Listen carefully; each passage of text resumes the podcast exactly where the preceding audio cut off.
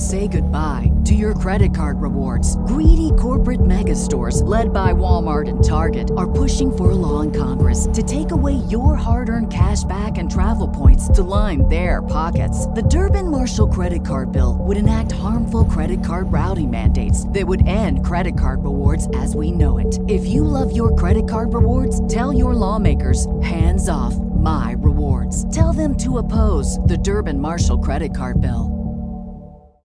As humans, we're naturally driven by the search for better. But when it comes to hiring, the best way to search for a candidate isn't to search at all. Don't search, match with Indeed. When I was looking to hire someone, it was so slow and overwhelming. I wish I had used Indeed. If you need to hire, you need Indeed. Indeed is your matching and hiring platform with over 350 million global monthly visitors, according to Indeed data, and a matching engine that helps you find quality candidates fast. Ditch the busy work. Use Indeed for scheduling, screening, and messaging so you can connect with candidates faster. And Indeed doesn't just help you hire faster. 93% of employers agree Indeed delivers the highest quality matches compared to other job sites, according to a recent Indeed survey. And listeners of this show will get a $75 sponsored job credit to get your jobs more visibility at Indeed.com slash podcast. That's Indeed.com slash podcast. Terms and conditions apply.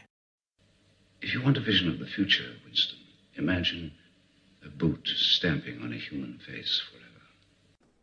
You want answers? I think I'm entitled. You want answers? I want the truth! You can't handle the truth! Someone is trying to teach me a lesson in futility. Why am I the only one who wasn't killed? They will run you dizzy. They will pile falsehood on top of falsehood until you can't tell a lie from the truth and you won't even want to.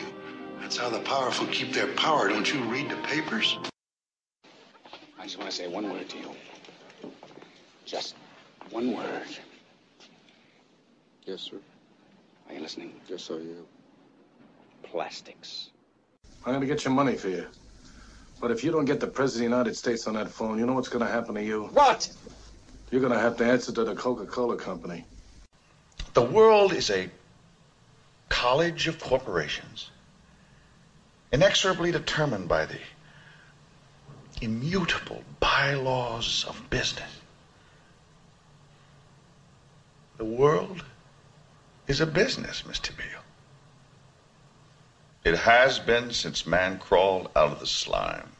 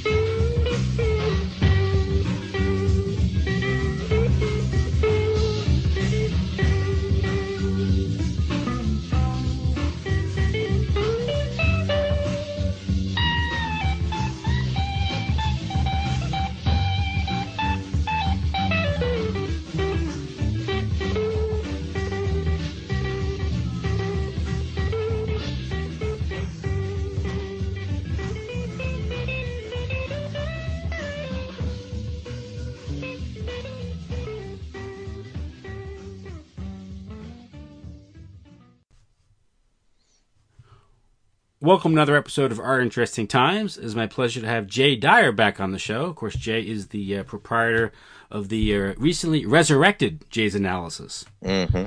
Jay'sAnalysis.com, right? You still you kept that. Uh, that yeah, everything everything the same. It's just uh, it's, it's it's a lot better now. So okay, now it's back up, and yes, I've uh, it is good. I'm uh, accessing the site, taking in some of the information there, and of course, you are the author of Esoteric Hollywood: Sex, Cults, and Symbols in Film, and also the soon to be released Es- Esoteric Hollywood Two, right? Correct. Uh, early mid December. Early. I don't have a don't have an exact date yet, but uh, as soon as I get a date, everybody will know. So this is just in time for Christmas. Correct. That was the same thing la- a couple years ago, wasn't it? Wasn't it around Christmas time the book came out, or am I mistaken? It was. Yeah, that's right. It was right before 2017. Correct. Now, if they order it for, directly from your website, are you still doing the signing thing? Can, can we I will. that? Correct. Okay, cool. Get, look out for that then. Okay, so we will uh, look very, look very much look forward to that in the coming month. I know I I'll I'll get my copy at least. Um, of course, at jaysanalysis.com, uh, you can subscribe. It's uh, four ninety five a month, sixty dollars a year. It is, yeah, and the I think the renovated site has has helped the subscribers, so that's increased. Things are looking on the up, and uh, yeah, we've got uh, you know a pretty substantial archive. Uh, the only thing that still isn't fixed on the site is a lot of the old art, uh, essays that I wrote, which there was a lot of those.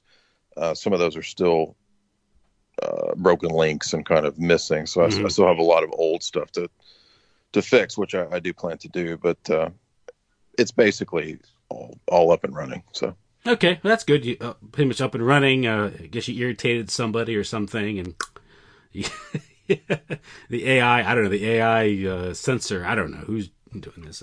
Well, there were certain topics, yeah, that uh, pressure was put on WordPress to no longer be champions of free speech for.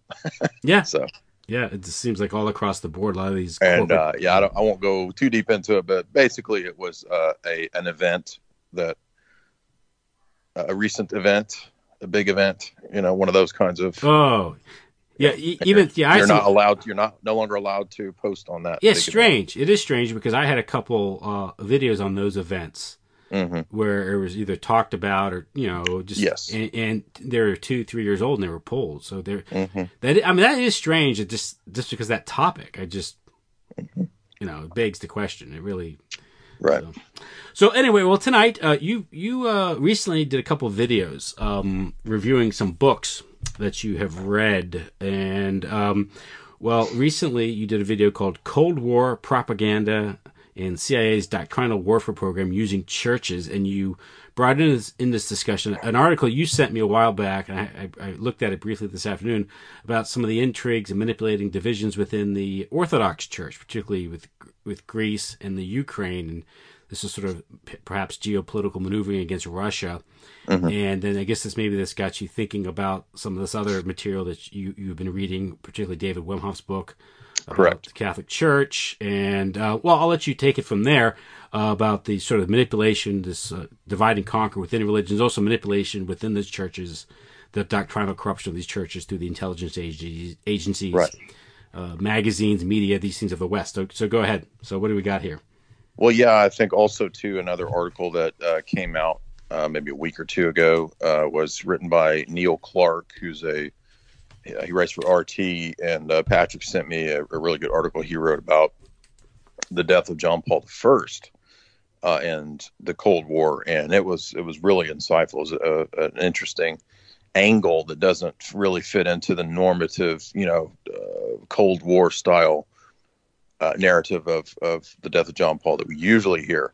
And even Western conspiracy oriented books, you know, have tended to paint that as a some sort of KGB Cold War plot. But uh, as Neil Clark argues in his his excellent uh, RT op-ed piece, that really only benefited the West. And I think if you look at it from that angle, that article uh, harmonizes very well with with what's in Wemhoff's book and uh, some of the arguments that I was making in my talk and stuff that that I was seeing and coming across just in my own experience, you know, in the world of, of orthodoxy. And um, uh, it, you know, this is a very difficult, hairy subject in the 20th century, particularly with the the whole history of uh, you know the the emigres, the White Russians uh, being uh, you know given uh, solace in the West. You know, if they leave uh, the Bolsheviks, they were given, and there were different periods when the the White Russians and others who who fled the Bolsheviks were allowed to come to the West. And so one of the problems that this created was the idea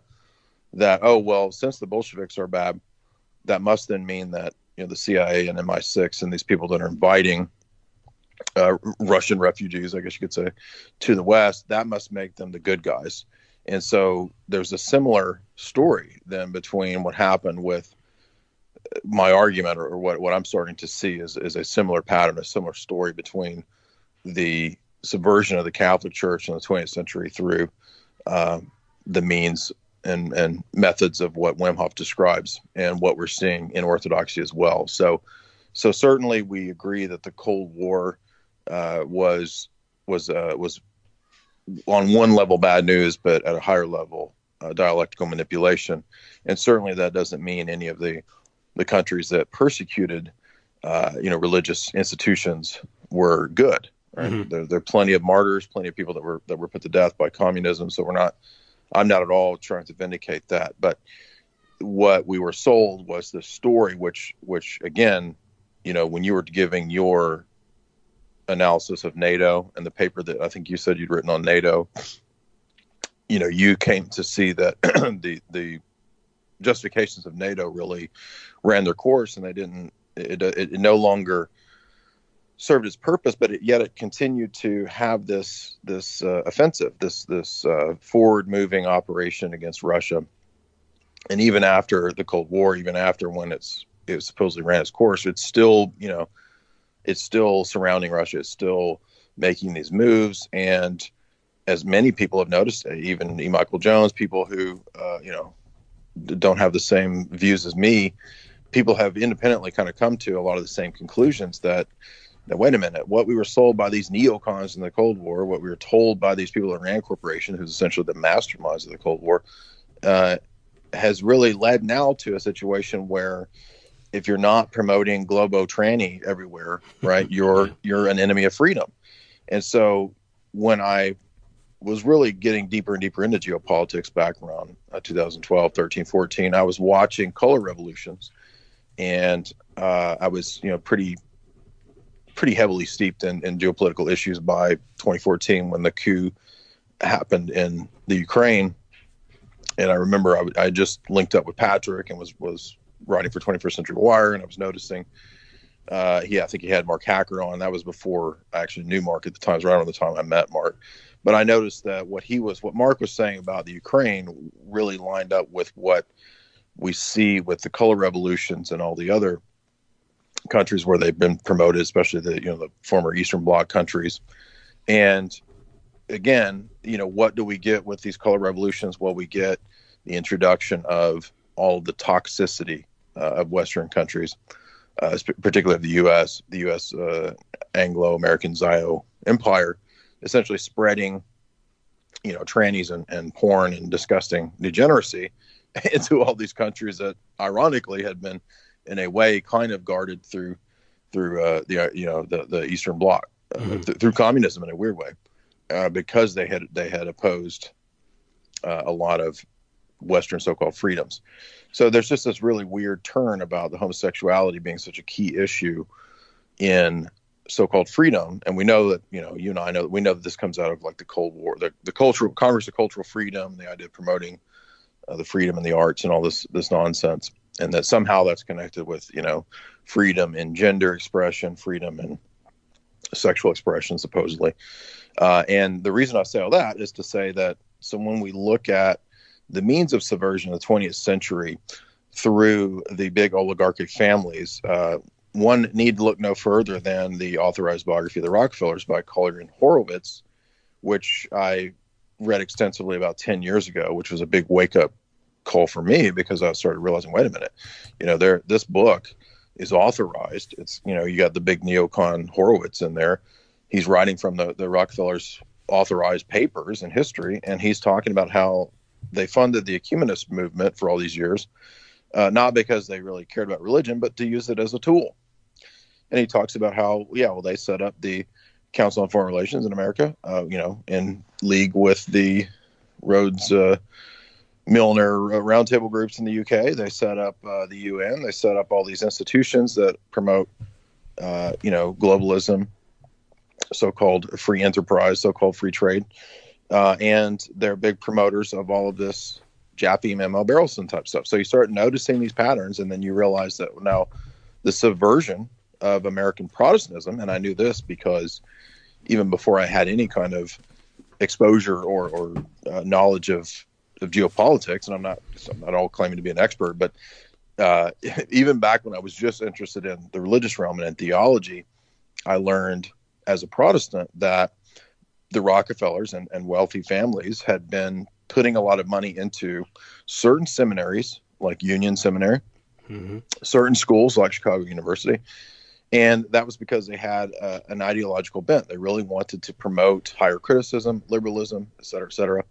Uh, so what you noticed, what I noticed back in my early 20s was that even some of the, the, the traditional, what are called Orthodox Presbyterians, there was a famous guy named J. Gresham Machen, and he left the mainline Presbyterian church, I want to say in the 20s, somewhere in there. But he wrote a book about liberalism, and he pointed out some of this stuff uh, in his his famous, somewhat famous Protestant book on liberalism, saying, "Look, it's these big seminaries, it's these, it's the money that's going to these seminaries from these foundations," and so that was kind of my initial introduction to that idea.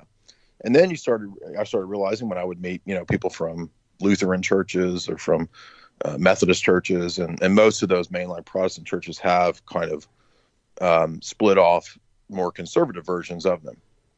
And you would meet the people from those different conservative split off groups and they would talk about oh yeah the seminaries got liberalized and blah, blah. so you started hearing the same stories over and over and over and it just became evident. Well so that's what's going on here. There's very powerful people. It's not just an organic thing of oh we're all we're all just liberal i mean there is a kind of cultural feedback loop there that does mm-hmm. happen with people growing up in a liberal society but there's also the top down moneyed families putting certain people into certain seminaries.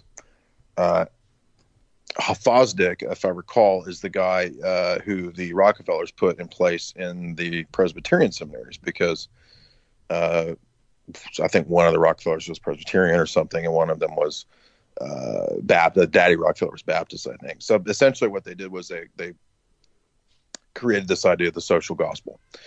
Uh, so a lot of people say, "Oh, the Jesuits became commies and they, they taught the social gospel." That's not exactly right.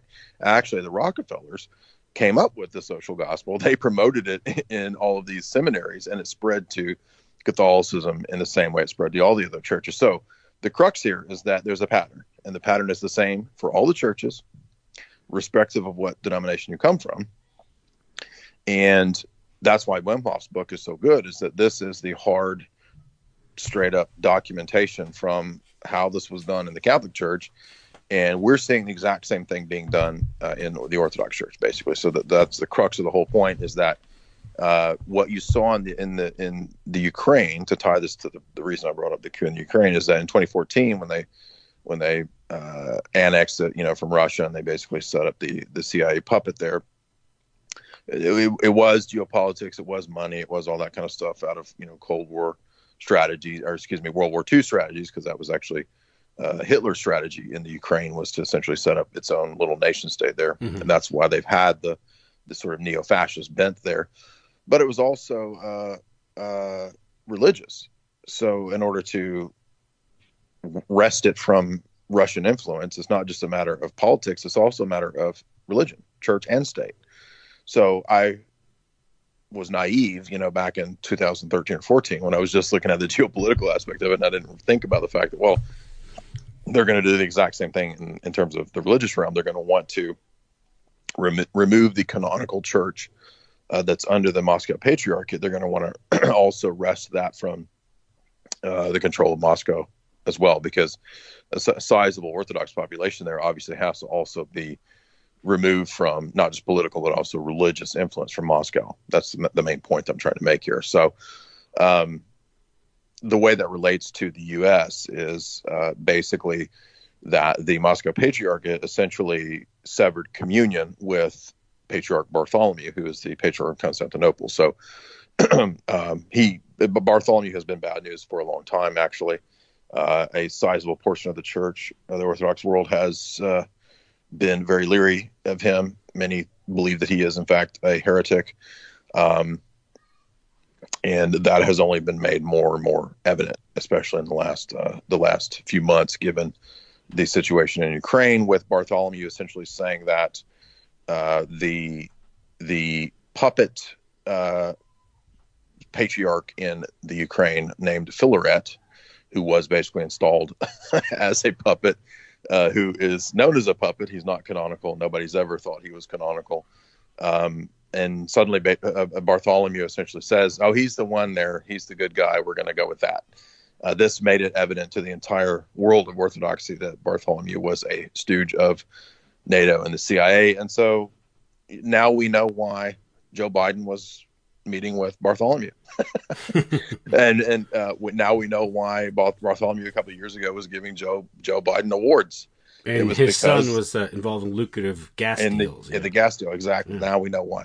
And uh, so it was all that and it was all planning what just happened. So um, basically there's now uh, a giant rift is uh, widening in the midst of the professing or orthodox world uh, to the degree now that even uh, Russian Orthodox Christians or those under the influence of the Moscow Patriarch, and essentially all the other Orthodox patriarchs agreed. Um, I don't think anybody has sided. Any of the major churches have sided with uh, Bartholomew. The only people who have decided uh, who have sided with Bartholomew uh, are the Greeks in America who are also directly under uh, CIA influence. Yeah, So yeah, yeah. yeah, so that's essentially what's going on. Um, if you kind of know the basics, it's not hard to figure it out. It's all pretty pretty clear. That's why John McCain was flying over there and meeting with the puppet patriarch Filaret, who, by the way, was a Soviet defector. His name is Desin- De- Desenko, I think is his name.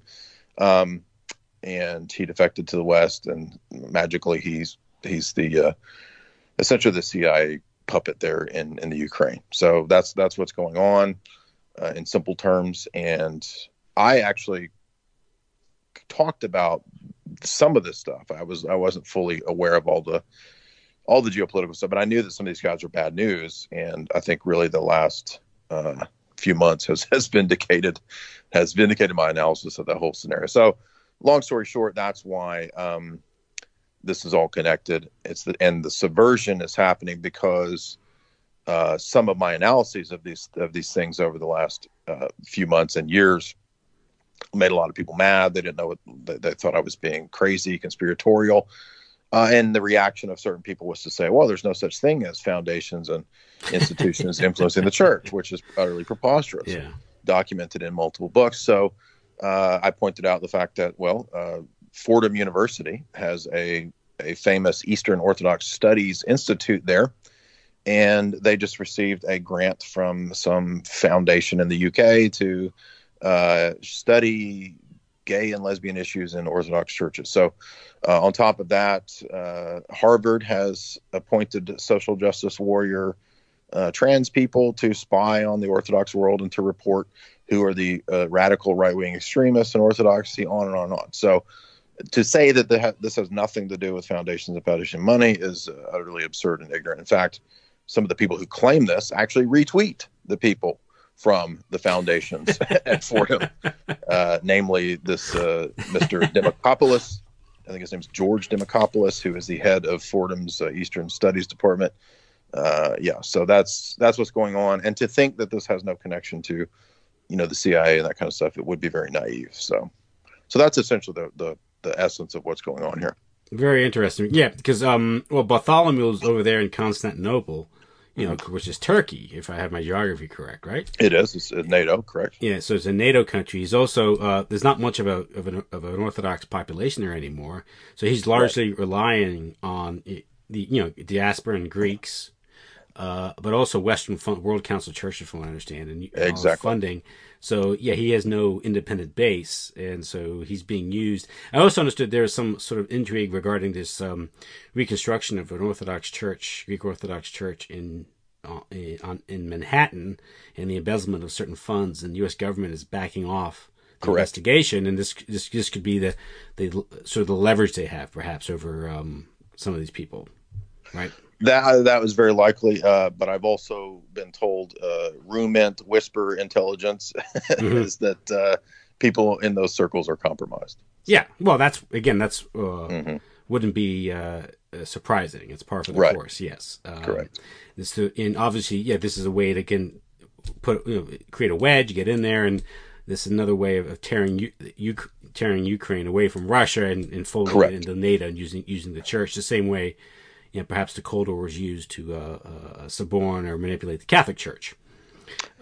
Absolutely. Yeah. Absolutely. Of course, the book you're referring to by David Wemhoff is John Courtney Murray, Time Life and the American Proposition How the CIA's Doctrinal Warfare Program Changed the Catholic Church. Mm-hmm. Um, an essential, but probably the most important books I've ever read. Understanding Absolutely, the modern right. world, what's going on, and uh, it's sort of fundamentally, at least it, it fundamentally changes, but it it it, it um it uh, answers certain questions about what was going on.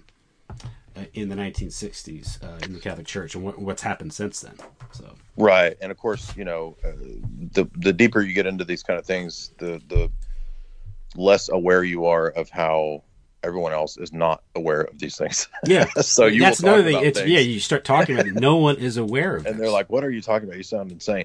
And then you then you point out, "Well, hey, wait, you know, the government itself has actually investigated this, right?" You, and then you point out the Reese Committee. And Yeah. you say, "Hey, well, do you think the Reese Committee findings uh, that was only for that time period? Like that never happened beyond that? Oh, they, we're going to quit now, or like MK Ultra. Oh, well, you investigate us. Oh, well, okay, we'll we'll stop. We're not going to do that anymore." Well, that, No, that- of course yeah, not. yeah. That's one thing. Uh, is I'm just also I just started a book called uh, "Thy Will Be Done." It's about the Rockefellers and missionary in Latin Yes. America, and um, the tone is kind of lefty, but still important in the book. At least for, um, I haven't gotten too far in the book, uh, but Uh-huh. it talks about Fosdick and the use of, of missionary work and these things in, for securing the resources of uh, you know particularly oil, but other natural resources of um, in Brazil and the, the Amazon rainforest and, and these things, and using it, these missionary groups as a as a as sort of as um, proxy uh, soldiers, even unwittingly in many cases, but getting getting access. well, it's funny you said that because I was at an Orthodox church uh,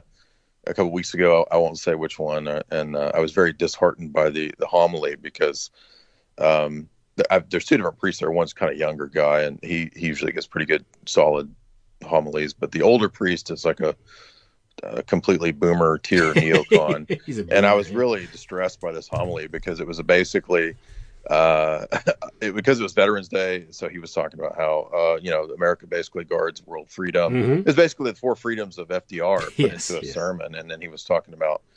Um, right after that, he started talking about uh, asking for money for some mission, and I was thinking he, he was saying, "I had a friend who, you know, this guy he was a doctor, and he's given up everything to be a missionary." I'm thinking, "Oh yeah, right. He's probably a, he's probably working for somebody else." now, I mean, I hate to be that cynical, but you know, that's the mindset that you tend to think when you hear, you know, a homily that sounds like FDR's four freedoms, and then then I hear about a missionary needing money. I'm thinking, yeah, right, you're right. But um, yeah, that's the sad state that we're in, and and I'm trying to impress people. The, I'm trying to impress the point to people that this is uh, cross denominational because the oligarchs, this, the elite, the establishment, they're going to do what works. And if this has worked for decades now to subvert religious institutions, to turn them basically into organs of, you know, the corporate state, which is what it is, then they're going to keep doing it. They're not going to stop doing it. And and the reason it works is that people don't figure it out. They don't. People aren't aware that this is this is how religions are used. They're brought into institutions like you mentioned, like the National Council of Churches, World Council of Churches, which are essentially Rockefeller institutions. And again, um, you'll you'll get people who will analyze those things and they'll talk about, well, there was a lot of KGB at those institutions, and that's true. There were Mhm. KGB that were uh, installed in those, but it's the it's it's like talking about Gorbachev. You know, who does Gorbachev end up lauding and praising and working for? Rockefeller institutions. Mhm. Uh, and so again, you have to understand that the big moneyed oligarchs are not at cross purposes with Sovietism or the KGB or or Maoism or anything like that. They love it. They love those, you know, control systems, those top down control systems, whatever titles you want to give them, fascism, communism. They all kind of uh, achieve the same goal. There might be different flavors. You know what I mean? Like fascism might might not be as degenerate as something like Bolshevism, but but in the end, I would say uh, that even fascism, you know, is problematic because it basically deifies the state. And so, what we, t- in my view, what we tend to see, and in fact, I was as I was reading through Wemhoff, uh, I'm simultaneously reading a book by uh, I think his name is Pobedonostsev. He's a uh, it's a written in the 1890s, um, and it's memoir uh, reflections of a Russian statesman. Um, and he was critiquing from the 1890s Russian statesman view, you know, writing prior to uh, Bolshevik Revolution. He's critiquing Western liberal democracy from a Russian Orthodox perspective.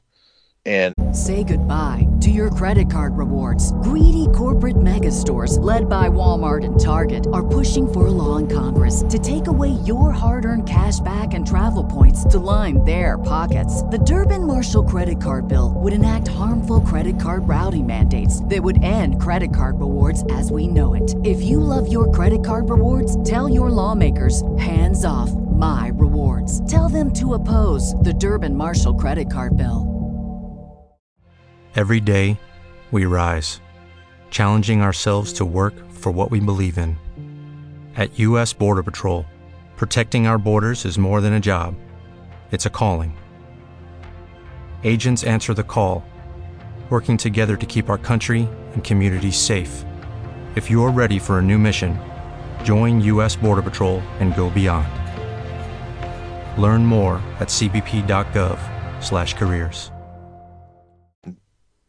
he's saying the exact same thing that the anti-Americanists are saying in Wemhoff's book, right? So, so the arguments of, of even the of, you know Pope Leo or writings like the Syllabus of Errors or Quanta Cura or or uh, you know Father Leonard Feeney or or uh, Father uh, I think there's a guy in Wemhoff's book named Father Tapping or something like that, uh, where there, there's a, a significant section of an essay that sounds just it's the exact same argumentation that the Pobedonostsev is giving uh, about democracy and how both of them, in fact, make the point that when you try to have separation of church and state, you don't actually get that. What you get is a state-controlled church. Yeah. uh, that's the irony here is that everybody who who all of these people who are purveyors of separation of church and state, they're always acting like making this argument as if you're going to get the freedom that you really, really want if you just let us set up the secular, you know, d- divide and put let's set up the secular situation. It's going to be freedom for you. We promise. Think of all the tyranny that you've had for all these centuries, and then what you get is this monstrosity that's just another shadow controlled, you know, church Yeah, state. the that's what managerial- we have in America. the managerial state, the bureaucracy. And I was uh, a while back. I did an interview. We were talking. Oh, and uh, the gentleman made the point that uh, in eighteen late nineteenth century there were more bureaucrats in Paris than there were all throughout the Russian Empire. Yet the Russian Empire is called autocratic and tyrannical. You know, right. well, simply they didn't have the officials to do this. So practically speaking, it couldn't be because you had mediating institutions and these things to really govern society. And you know, uh, but that's the false claim of liberalism uh, and democracy. Because even at the end of the day, I think I've made this point to you, to to you directly and other people, is that we have these paper constitutions, but they don't follow them anyway. They don't even live up to their own claims. Exactly. Yeah. Why, why should they? There's a there's another little book uh, that I think his name is Trevor Goodson. I think, uh, but it's a history of central banking, uh, and Yeah. he goes he goes into that point in terms of the, the Russian government as well about um, about what was really going on and and you know questions of usury and that kind of stuff. But point being is is just that I'm trying to say that we we think of America as separation of church and state, but actually the religions in America are essentially organs of the state is what what it all amounts to. Which is what the, the, these David Wemhoff makes the point in his book. That was the original plan. Was you Right. make a, you know you create this pluralistic society. Everyone has their own religion. They can go to church on Sunday, and then become you know productive you know economically driven robots for the rest of the week. and doesn't really make much of a difference. Yes, and one of the problems with that is the Enlightenment assumption of what's called neutrality. So, in the realm of philosophy, you have this question of, of philosophical or ideological neutrality, and is that really possible? Uh, I don't believe that it is. So, for example, I think it really quickly breaks down because we start asking questions like, well, how can the state be neutral on something like abortion? How can it be neutral on the question of marriage? Those are institutions that re- relate directly to human society. Mhm. So, how can the state have no position or be neutral on those things? It's, it's really retarded and quite fa- childish to think that it could. And yet, that is the the inheritance that we have from the Enlightenment is the assumption that not just in science that you can be quote neutral, but then in fact in all areas of life there's this this magical position of neutrality uh, that you don't have to take a position or that you can allow some sort of libertarian uh, freedom in. And in fact, it's just simply not the case. There there's there's no point uh, the in in the world or or in reality or, or human life that is that is neutral. Nothing is. If you if you if you if you stop and think about it, but course that's not the pragmatic approach. Is to stop is not to stop and reflect or to to even consider something like that. But you know whether it's you know Sunday laws, right? There used to be Sunday laws. Mm-hmm. Whether it's uh, you know the, the days of the week, right? I mean, uh, whether it's uh, um, questions of usury, whether it's questions of uh, uh, morals, uh, abortion, div- uh, murder. You know, none of these things can be can be neutral, and it, and it doesn't. I mean, certainly there's such a thing as crazed bureaucracy, but at the same time, there's no such thing as like, you know, a state that doesn't legislate morality. That's utterly, utterly. Well, I'm personally. I'm personally opposed, Jay. Well, that's what that's what it does. Is that it allow, it, I think Wemhoff, in, in Mhm. a kind of passing point, actually makes a brilliant argument there that, well, isn't that what's necessary for commerce? I mean, in other words, to maximize commerce, you need to play down religious laws and distinctions because it's not good for commerce. Yes. And that's that's a key point here is that the real god of the system is mammon, is the Mhm. market god. And that doesn't you really. You get to the essential question: is what constitutes a good and just society? And sometimes, Exactly. but that gets that's not a pragmatic That's, question. that's philosophical, and that's Yeah. no longer pragmatic. Right? In America, we like to get things done. You know. Yeah, and, and Wemhoff, you know, make, makes those points right away. And early on in the book, he says that uh, essentially America is the pragmatic country. I also pretty appreciated the chapter too. He discusses at length, you know, the the uh, Quigley. Like, there's a whole chapter on Mhm. Rhodes, Roundtable Group, Quigley, um, Lionel Curtis's Commonwealth of God. You know, becomes the idea of the the Anglo-American establishment. Yeah, and the whole idea that this the the the, the American century would Yes. be designed would be designed by uh, various banker elites who control the media. These- are a, a handful of men, for the most Mhm. part, who are just who are creating an economic system, which uh, it's called economic freedom, but it, it, it benefits the empire. And the same people that designed the 14 points, uh, it's the same class that designed the four freedoms. yes. and they're the same ones that said that this needs to be sold to the entire world.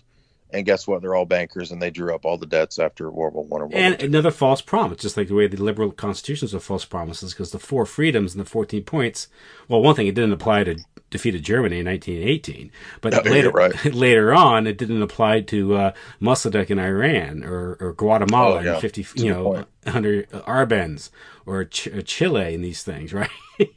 Because the moment you Yeah, ran tho- those afoul, freedoms, yeah. yeah, the freedoms, you know, They're arbitrarily uh, doled out and taken away. yeah. You know, it's it's again, no, just yeah, freedom. It sounds great, you know, but they don't live up to it. You know, What about freedom from usury? yeah, freedom from usury. Like- these Where's things that freedom? they become institutionalized. You know, it's Yeah. um, but uh, it, it's what you talk about the use of um, well, foundations, uh, NGOs. You could say these organizations you don't really consider governmental.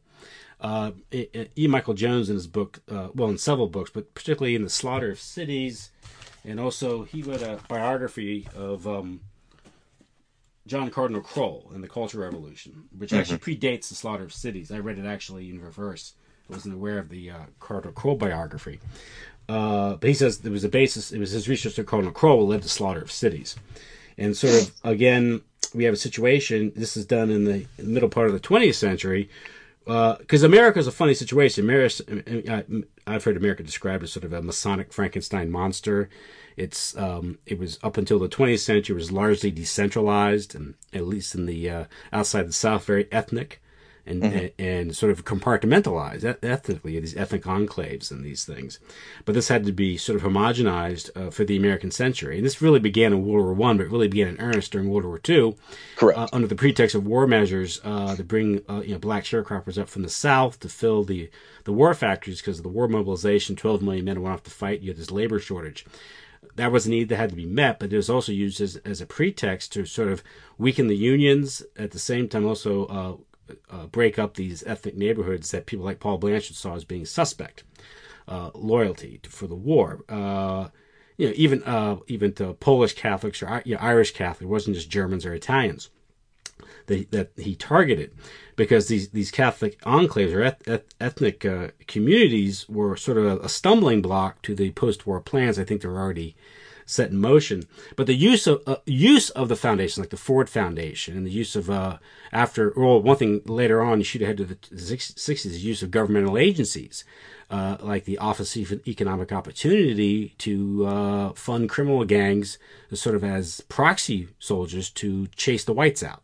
And this is very similar to what we see like in the Middle East with the with uh, some of these uh, you know with um, ISIS, so-called ISIS, and some of these groups where these these proxy forces are used to create mayhem to achieve well, some sort of demographic objective, objective perhaps. Uh, guess what? The same thing is happening to the ethnic communities of the Orthodox world. Yes, it's no different. And uh, uh, for example, I was reading an article the other day about I think it was in uh, uh, one of the Eurasian publications, Journal NEO or whatever. But uh, I think I shared it online. It's it's a it's a good article talking about the bankers' destruction of Greece. Now we all know that this has happened over the last mm-hmm. several years, but um, the leftist government that was supposedly going to stop and oppose the IMF. Oh well, magically, guess what? They just happened to be people from the IMF and from, uh, yeah, uh, Alexei Tsipras or whatever. And guess what he wants? More mosques in Greece. Now, the Greeks, who of course fought uh, Muslims at different points mm-hmm. in history, and even the Greek bishops uh, uh, in Greece, who are not as bad, by the way, as the American Greek bishops, who are the worst. Um, they're mad. They don't want more mosques, and they're saying we want borders. We do not want more and more Islamic influx. But guess what? That's to destroy Greece. That's mm-hmm. to destroy what's there. It's by design, and it's Muslims there, and it's migrant caravans here. Mm-hmm. It's exact. It's the exact same models, and it's and what you're talking about with the ethnic enclaves with Catholics, uh, it's the exact same thing.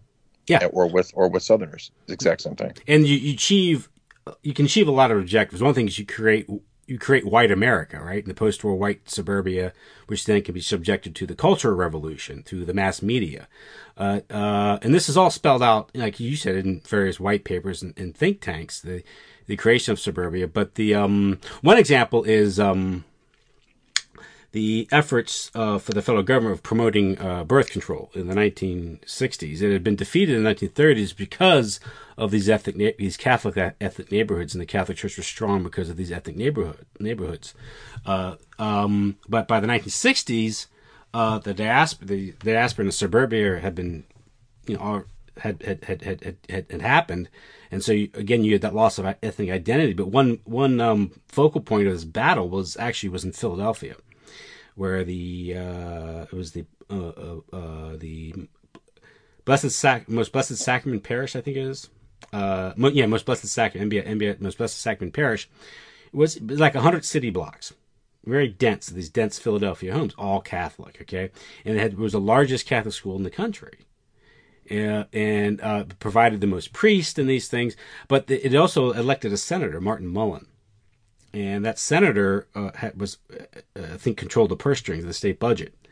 And he held the pass against uh, the state of Pennsylvania promoting birth control. And what they did is they gradually integrated his neighborhood and he lost his district because of that. And, they, and, the, and the Catholic ethnic Catholics left for suburbia. And the problem, well, the problem uh, with the archdiocese was, uh, is didn't really didn't have the the uh, sophistication to see what was going on. There. They didn't seem to care. They they just thought integration was good. You know, as mm-hmm. that was sort of the zeitgeist, the spirit of right. the age. If you were progressive, you had to, had to promote integration because you were a racist if you didn't. Right. But they didn't understand that this parish was being destroyed, which is the, the backbone of the influence of the church uh, from the standpoint of the archdiocese was the people will go out to suburbia, but they're still members of the archdiocese. But they're no longer part of a cohesive, tight knit community, and there goes the, there goes the cultural influence of the church. Therefore, its political power. Once they're these you know these ethics go in the suburban, they become whites. You know, with you know watching TV, all they have in common and that's and it was very sophisticated. But it was done, and how this was done was the the employment of foundations, uh, yep. Quaker organizations, uh, uh, the um, Catholic interracial councils, you people within inside the liberals within inside the church that either understood this or didn't care. They just wanted to be good liberals.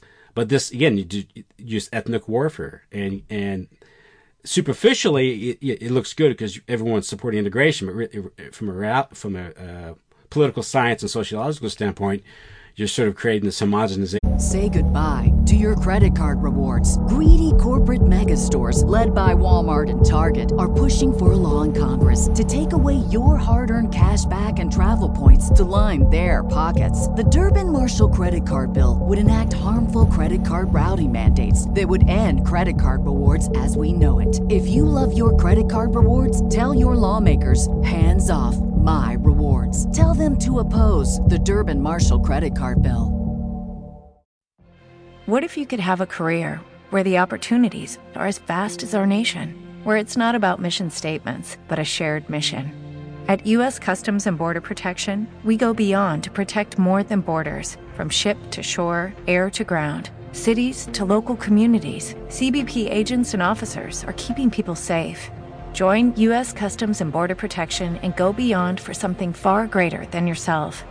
Learn more at cbp.gov/careers of society and destroying uh, groups that might present some check on the uh, the uh, objectives of the empire. Which one of thing was was of course was um, depopulation and birth control, and the courts were there with you know Griswold v. Connecticut in 1965 to legalize it. it. What happened was once the courts ruled it was a right, a privacy right, uh, governments can now go out and actively promote it. Before that, they couldn't promote this thing, and they started promoting mm-hmm. it. Uh, uh, I think it was William Ball, who was a Catholic lawyer working for the Archdiocese, made the argument that, well, if it's a right to privacy, then the government's not right even promoting because you're invading someone's privacy by, by promoting it. mm. Yeah, but that, that's just my point is this is that, that is like kind of a micro example mm-hmm. of the importance of sort of these ethnic neighborhoods and how you can achieve a much larger political objective just by demographic warfare, and it's indirect, so it isn't isn't particularly noticed. And the point is, is the foundations are key to this. You know. Yes, uh, there are uh, maybe an analogous example. Uh, Orthodoxy in America is is kind of confusing because there's a lot of different jurisdictions, and the reason for that is because in Orthodoxy there's no uh, position higher than a bishop. If uh, if say the Russian uh, Orthodox Church extends missions to America, if it sets up a mission church, then that church has unless it's granted autocephalous status, it's mm-hmm. usually in some way connected to, you know, uh, a Russian bishop or something like that. Um, if the Greeks set up a mission church, the same situation happens. And so there's been a move, for example, uh, amongst, I would argue, I used to think it sounded like a good idea to have all of the jurisdictions of Orthodoxy in America united. Uh, but now that I understand the way that this stuff actually works, uh, that would be a bad thing because what would happen is it would all probably they would try to put the, put it under uh, one single um, uh, uh, American jurisdiction that would be completely controlled.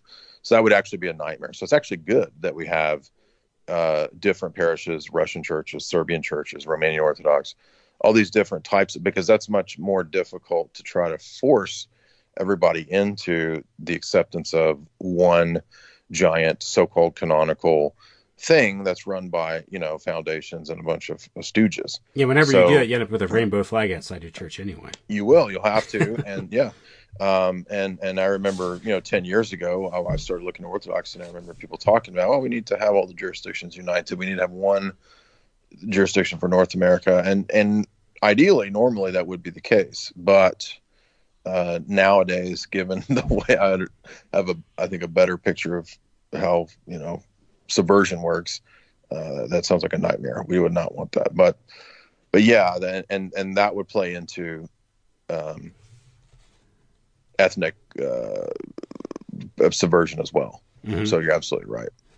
So and yeah, and there's two there's there's different errors here. Like there's the there's the focusing too much on the ethnicity, which happens at times in Orthodoxy and and causes problems. Um, but at the same time, that can also be uh, a positive. It can be a firewall. So, so there's no easy answers to this because the system that you know that we are opposed to is a system that utilizes mammon to essentially destroy man, and and that's the problem is that people don't see that. And I always, again, I come back to to you know think about the Godfather, right? Uh, and I think Wemhoff has a section where he talks about this that that's that's an emblem of uh, the destruction of the people group. You see the same idea in Scarface, is you have these people who would have been would have been more traditionally minded in, their religious views, uh, and the same would apply to any person who comes to America, you know, to make his way from whatever religious background. The same idea is there is that the the the kind of system that America is is a system that entices you on the basis of material prosperity. And I thought the chapter that Wemhoff had about uh, Walter Lippmann was especially telling because it jibes perfectly with what we've covered, for example, uh, at my site in Miles Copeland, because Miles Copeland said we wanted to sell Hollywood and Americanism, or we wanted to sell Americanism in Egypt, so we just sent them Hollywood movies because mm-hmm. that made them all think that you know living the good life is essentially uh, you know climbing up the ladder. Um, and you you see that that's what it's about. That's what the enticement. That why do all these third world people want to come here? Well, they want to have a better life. They want to make money, um, but they don't understand that three generations from now, that's to turn their offspring into goblins, basically. Yeah, yeah, and that's a, a good example. Of that is a lot of the uh, people from Mexico who migrate north. Exactly. Once they get away from like Our Lady of Guadalupe, they lose their Catholicism. That's that's an explicitly Mexican form of Catholicism. That's how they mm-hmm. identify with it, and it's very it's not very strong up here, and they become again these you know, like you said, goblins. well, they want. Goblins. I mean, it's yeah. not like it's not like it's only white people that are going to be promoted with the training stuff. It's everybody. Yeah. Yeah, and the school the schools are pushing that, and now you know Canada has legalized bestiality, so that it's completely legal to have bestiality now. Mm-hmm. So it's not just. I mean, it's like every degeneracy uh, is going to be pushed out and promoted, and it's going to be uh, basically a, a, completely satanic order, is what it is. Yeah, mm-hmm. and of course, this you know, of course, a lot of these countries, particularly Latin America, Mexico, you know, you know they would invade you know, Americans, America's Freemasonic project in Mexico and uprooting the traditional state there in the 19th century. Uh, and throughout yes, Latin. America, it was, it was yeah. fostered by Masons. Yeah, Masons, and uh, again, there's a context here that uh, you know America has played a, has played a, has played a large role in keeping these countries poor and destabilized.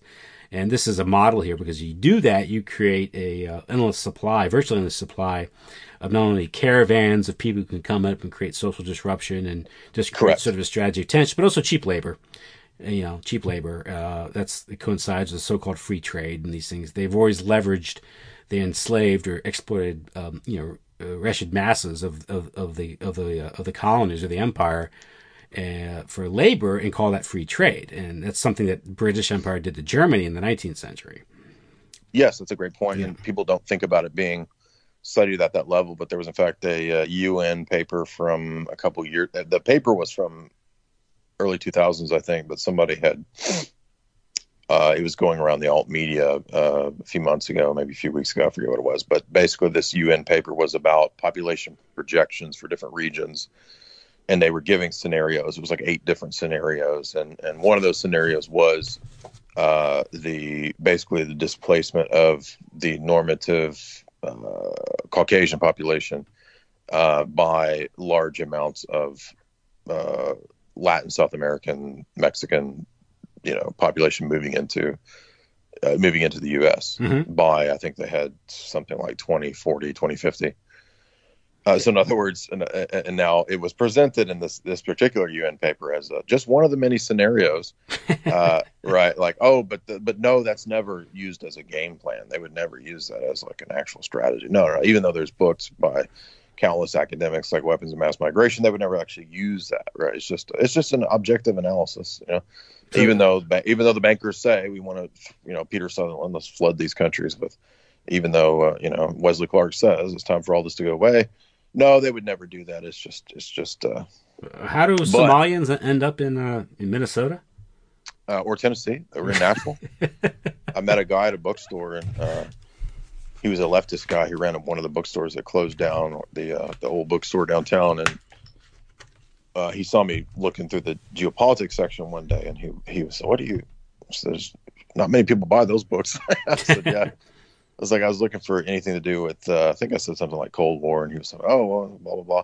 He said, yeah, I've always been anti-war and all this stuff, and and he had these kind of like, you know, oh yeah, there's a you know, a deep state cabal and this kind of stuff, and they, you know, that's who killed JFK. And then he's like, but yeah, I got to go because uh, uh, I got to go. I volunteer uh, at one of the refugee centers where we are receiving all the Somalians. Mhm. I was Yeah. like, in Nashville, there's all these Somalians coming in. I was, I Yeah, was like, yeah, yeah.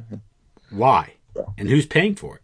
Hmm So there's agency. I mean, there's agency. Well, we know who's paying for it. Yeah, It's these yeah, Soros organizations, but yeah. yeah, they, yeah, and they're making money hand over fist doing it too. you know. That was another big key too. Uh, that I think Jesse Russell pointed out in one of your interviews, and actually I looked this up after he mentioned it, and uh, that was a thing I, I missed too. Was all the uh, virtue signaling about this stuff by these retarded churches, and Mhm. and by the way, it's all of them. There's Orthodox for virtue signaling, the mainline Greeks were, uh, Protestant churches, the liberal ones, obviously, and the Roman Catholic bishops, they were virtue signaling over this because they're getting money Mhm. for these refugees.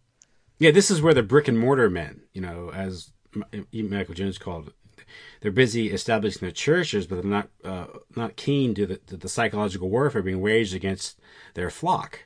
And Yeah. as he said, so they're you're, they're bringing knives to gunfights, and they have no understanding. In some cases, I Right. think it might be actually it might be more sinister than that. Oh yeah, it would be. Yeah, Uh, you know, someone like a, a, a Cardinal uh, Bernard Ber- Ber- Bernardine, who, Bernardin or Mahony. Yeah, these yeah, guys are. he was involved with uh, what's his name in Chicago? You know, the uh, guy who wrote Rules for Radicals. Alinsky. Saul Alinsky, yeah. He's working he's working with Saul Alinsky. I'm like, okay.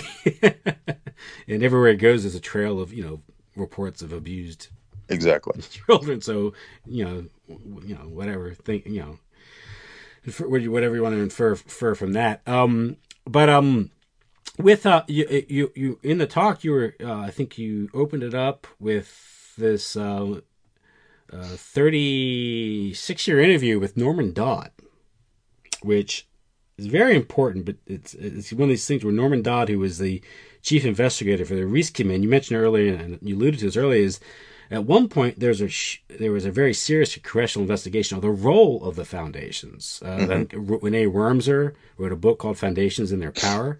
Mhm. and he details this. But there was a very uh, serious investigation on what they were doing, un-Amer- un-American activities, and what uh, Norman Dodd describes as un-American activities, just using unconstitutional methods to change the government or society. Mm-hmm. Which I thought was a pretty fair, you know, explanation of something as vague as un-American. People, you know, but he he. Uh, I mean, actually, I'll let you. You, you I mean, you. you Well, I mean, yeah, the people who are doing this are committed Americanists, uh, and they knew no better, right? Mhm. I mean, they were they they operated on the basis of the light that they, that was given to them. Mhm. so, uh, you know, they didn't know any better. But uh, it's it's just like the I heard some story about the the guy who founded the Birch Society. I forget who he was, some general or something, and you know he was well intentioned, but supposedly he got blown away by the fact that he realized that that it was these big foundations. It Mhm. wasn't just commies. It was like you know very wealthy people supporting all this stuff in America, right? So the same principle here is that if you look, for example, at the things that they list that uh, the various foundations, Rockefeller, Ford, Carnegie, blah blah. Uh, it was ideas like uh, relativism, moral relativism, cultural relativism, um, socialism, this kind of stuff. Uh, and that makes perfect sense because if we think about, you know, Yuri Bezmenov, the endlessly cited defector interview, and I think it's G. Edward Griffin. It's G. Edward Griffin that's interviewing Norman Dodd, and it's G. Edward Griffin that interviews Yuri Bezmenov. yeah, he- yeah. And what's interesting is that that in the Bezmenov lecture, he doesn't ever say he he says he talks about things that are real subversive techniques. So all that stuff that he says is correct, but I don't think he gives the full story of who's behind it. But if you look at what the findings of the Reece Committee are, that's who it is. It's those people. It's Rockefeller, Ford, Carnegie, uh, you know, the big bankers, all these families. That's who it is. Yeah, in that interview, Norman Dodd uh, talks about uh, he was like 30 years old uh, at the time of the uh, the Great Crash, 1929. Uh, but he was told to investigate it by a, um, about banking reform. I think I have the quote here. It's very interesting. He goes, "When I was 30, I was 30 at the time. I had no more right to." Uh, you go.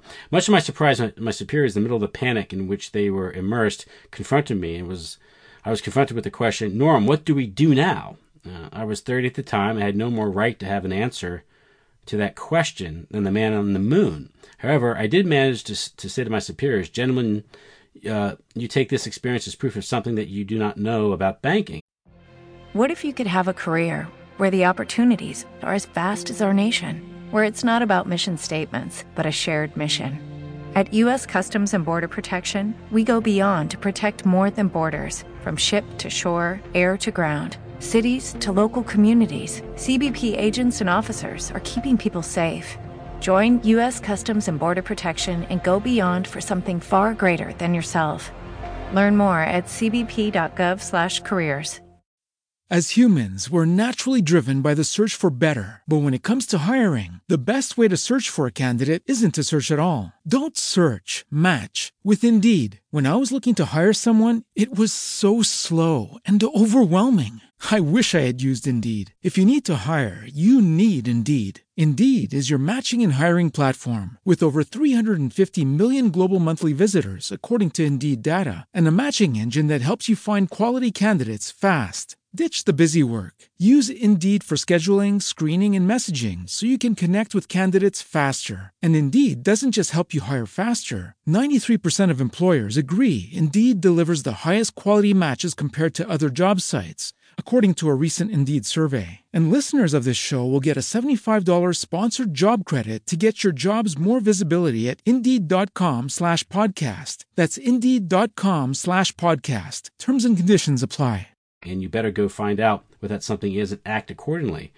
Uh, four days later, I was confronted by the same superiors with a statement to the effect that Norm, you go find out. And I really was a fool, and I was really uh, was a fool enough to accept the assignment because it meant that you were going out to search for something and nobody can, could tell you what you were looking for.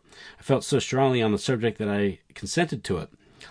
I was relieved of all normal duties. I'll, I'll paraphrase here.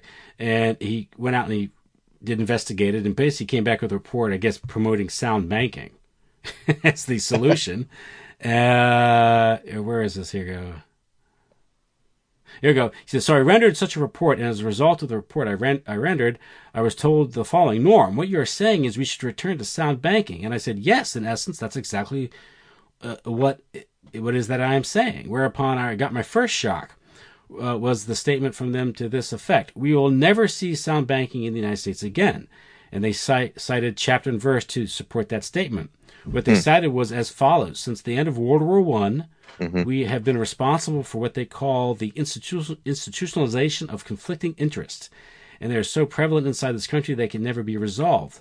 This came to me as an extraordinary shock because these men who had made this statement were the men who deemed were deemed the most prominent bankers in the country. The bank of which I was a part of was uh, spoken of a Morgan Bank. Coming from the men of that caliber, a statement of that kind made a tremendous impression on me. Now, what he's saying from that is that the banking system, the financial system, is made purposely unstable to create mm-hmm. sh- occasional shocks for the purpose of, I think, well, I would say, yeah, the boom bust cycle is a scam that yeah. we talked about that one time, yeah. And so he's being told that the system is made to be intentionally unstable. They want right. this is you know, strategy of tension, cri- you know, it's create a cr- crisis and this is essentially what occurred with the Great Depression and the and the and the other panic.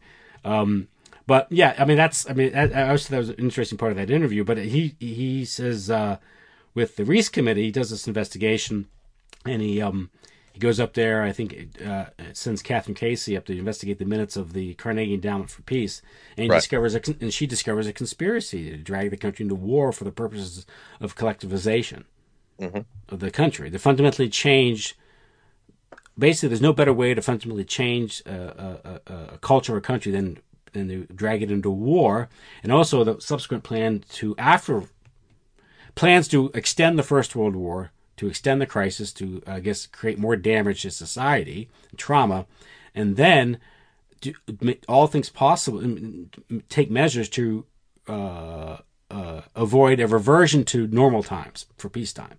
Yes. And we call that the 20th century, right?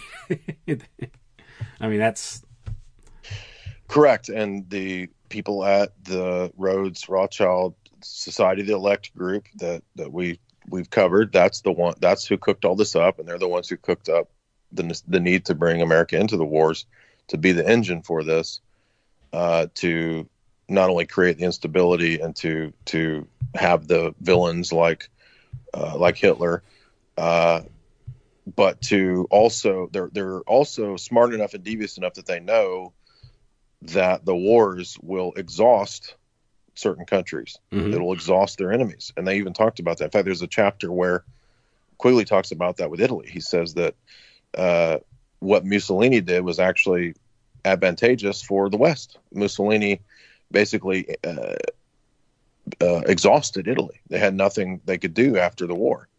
Uh, not that It- Italy was necessarily that that great of a of a war power, but the point is that the Axis powers couldn't. It's Germany really was the main the main problem there, uh, as you know Quigley and E. Michael Jones and every Stratfor, Freeman, everybody agrees that that's what the Royal Society did was they came up with a plan to basically wreck Germany, and it worked. And then they did the same thing with Russia. Uh, we, we we know we've covered that, but the point is that that the people who have these big pe- big picture strategy analyses done, they're smart enough to know how to play a big game. Is what I'm trying to say. So they they know the stuff about migration movements, population movements, how to wreck cultures through that that we talked about a few minutes ago, and they know the same strategies with economy, how to sink and and cycle economies through different means. Um, that was covered excellently. Uh, one of the, the the crucial chapters in Tragedy and Hope that people miss is the FDR chapter, because if you if you just see FDR as a socialist or a commie, you miss the, you miss it. You miss the whole thing. Because even Wemhoff points out that FDR's uh, four freedoms that's perfectly in line with the spirit of American capitalism, even though he was a collectivist. Uh, and the promotion of collectivism in this regard is not contrary to monopoly capitalism at all. No, no. Uh, and when you see the cycles, this was the the, ch- the Quigley chapter on FDR that's so crucial that the cycles are, are are intentional to have a period of prosperity and privatization that then transitions into a cycle of austerity and collectivization. Mhm. And they and the bankers are smart enough that they know that and they can plan that. And that what that does, as we said, was it collectivizes the debt, the the the future energy of your children are basically already down payments on future debts. That's how they do it. And they keep you in slavery, not just your generation, but generation after generation after generation, generation. And they can even cycle the economy through um, different phases of boom and bust. That's how it's done. So it's not a free market. It's a rigged rigged economy, even though it's sold as a free market. Um, it's it's it's basically just scam within scam within scam. It's Mhm. like onion layers of scams. I know we talked about that before. Yeah, and the whole banking financial system and Mm-hmm. insurance, even healthcare, insurance, the debt model, and these things all it's all designed for extraction, harvesting. Exactly. Yeah. Harvesting energy, basically. Mhm. Energy parasites, basically. Um, now, uh, I know you you, co- you talked a lot about Wemhoff's book. Um, I think it would be fair we talk about that, and because we talk about the electronic warfare, and he in the book. By the way, real quick, can I add something? Sure. Did Do you remember when you and I were talking about the funny chapter in Quigley where he talks about the Bank of England and the the secret Yeah, the storage vaults and stuff? Yeah, the the uh, Doctor Evil's gold, gold hoard or something. did you see? Did you see the article that I found that I put up in Yes. my James, James Bond talk, where the Queen is walking in the secret vaults, looking at her two hundred and sixty billion dollars in gold? Yeah. Anyway, but yeah, and the, the- you know she's she's Goldfinger. I was gonna say yeah, it's like her and Lord Rothschild are, are like yeah, Goldfinger together. um, the uh, the electronic warfare program, because this is kind of this this is this kind of uh, uh, spells out what you're talking. Oh, by the way, by the way, Yeah. if you have that much of the gold, I mean, if you remember Goldfinger's plot, I'm sorry, I, I, I mean to interrupt you, but but I think this plays into. I'm theorizing here, conspiracy theorizing. This plays into manipulation of the gold market. I mean, if you have like the control, like a giant chunk of the world, then aren't gold markets manipulated? I mean, Paul Craig Roberts has been arguing this for a long time. Yeah, so this you can't rely on a gold standard. Right. Right. You know, and, you know, fiat currency go because what you're dealing with this hot, this level of criminality and Yeah, bad faith, there's no. This goes back to there's no economic model that can compensate for such criminality and degenerate Yes, behavior. that's a great point. Yeah. I mean, it goes back to the, you know, basically it has to you, you, a system has to have a certain degree of integrity and honor to it, and it doesn't, it just collapses. And there's no model that can protect you from. Because I feel really, because if you have honorable people running the printing press, even a fiat currency will work if it's backed up by economic production. There's no, right. you know. Um, but the uh, this uh, Wemhoff book cites this doctrinal warfare program. It was a document titled PSB D33 with annexes, uh, which uh, basically the program was to target intellectuals, business leaders, and clerics mm-hmm. in a number of different societies with the goal of having them improve the American ideology and principle.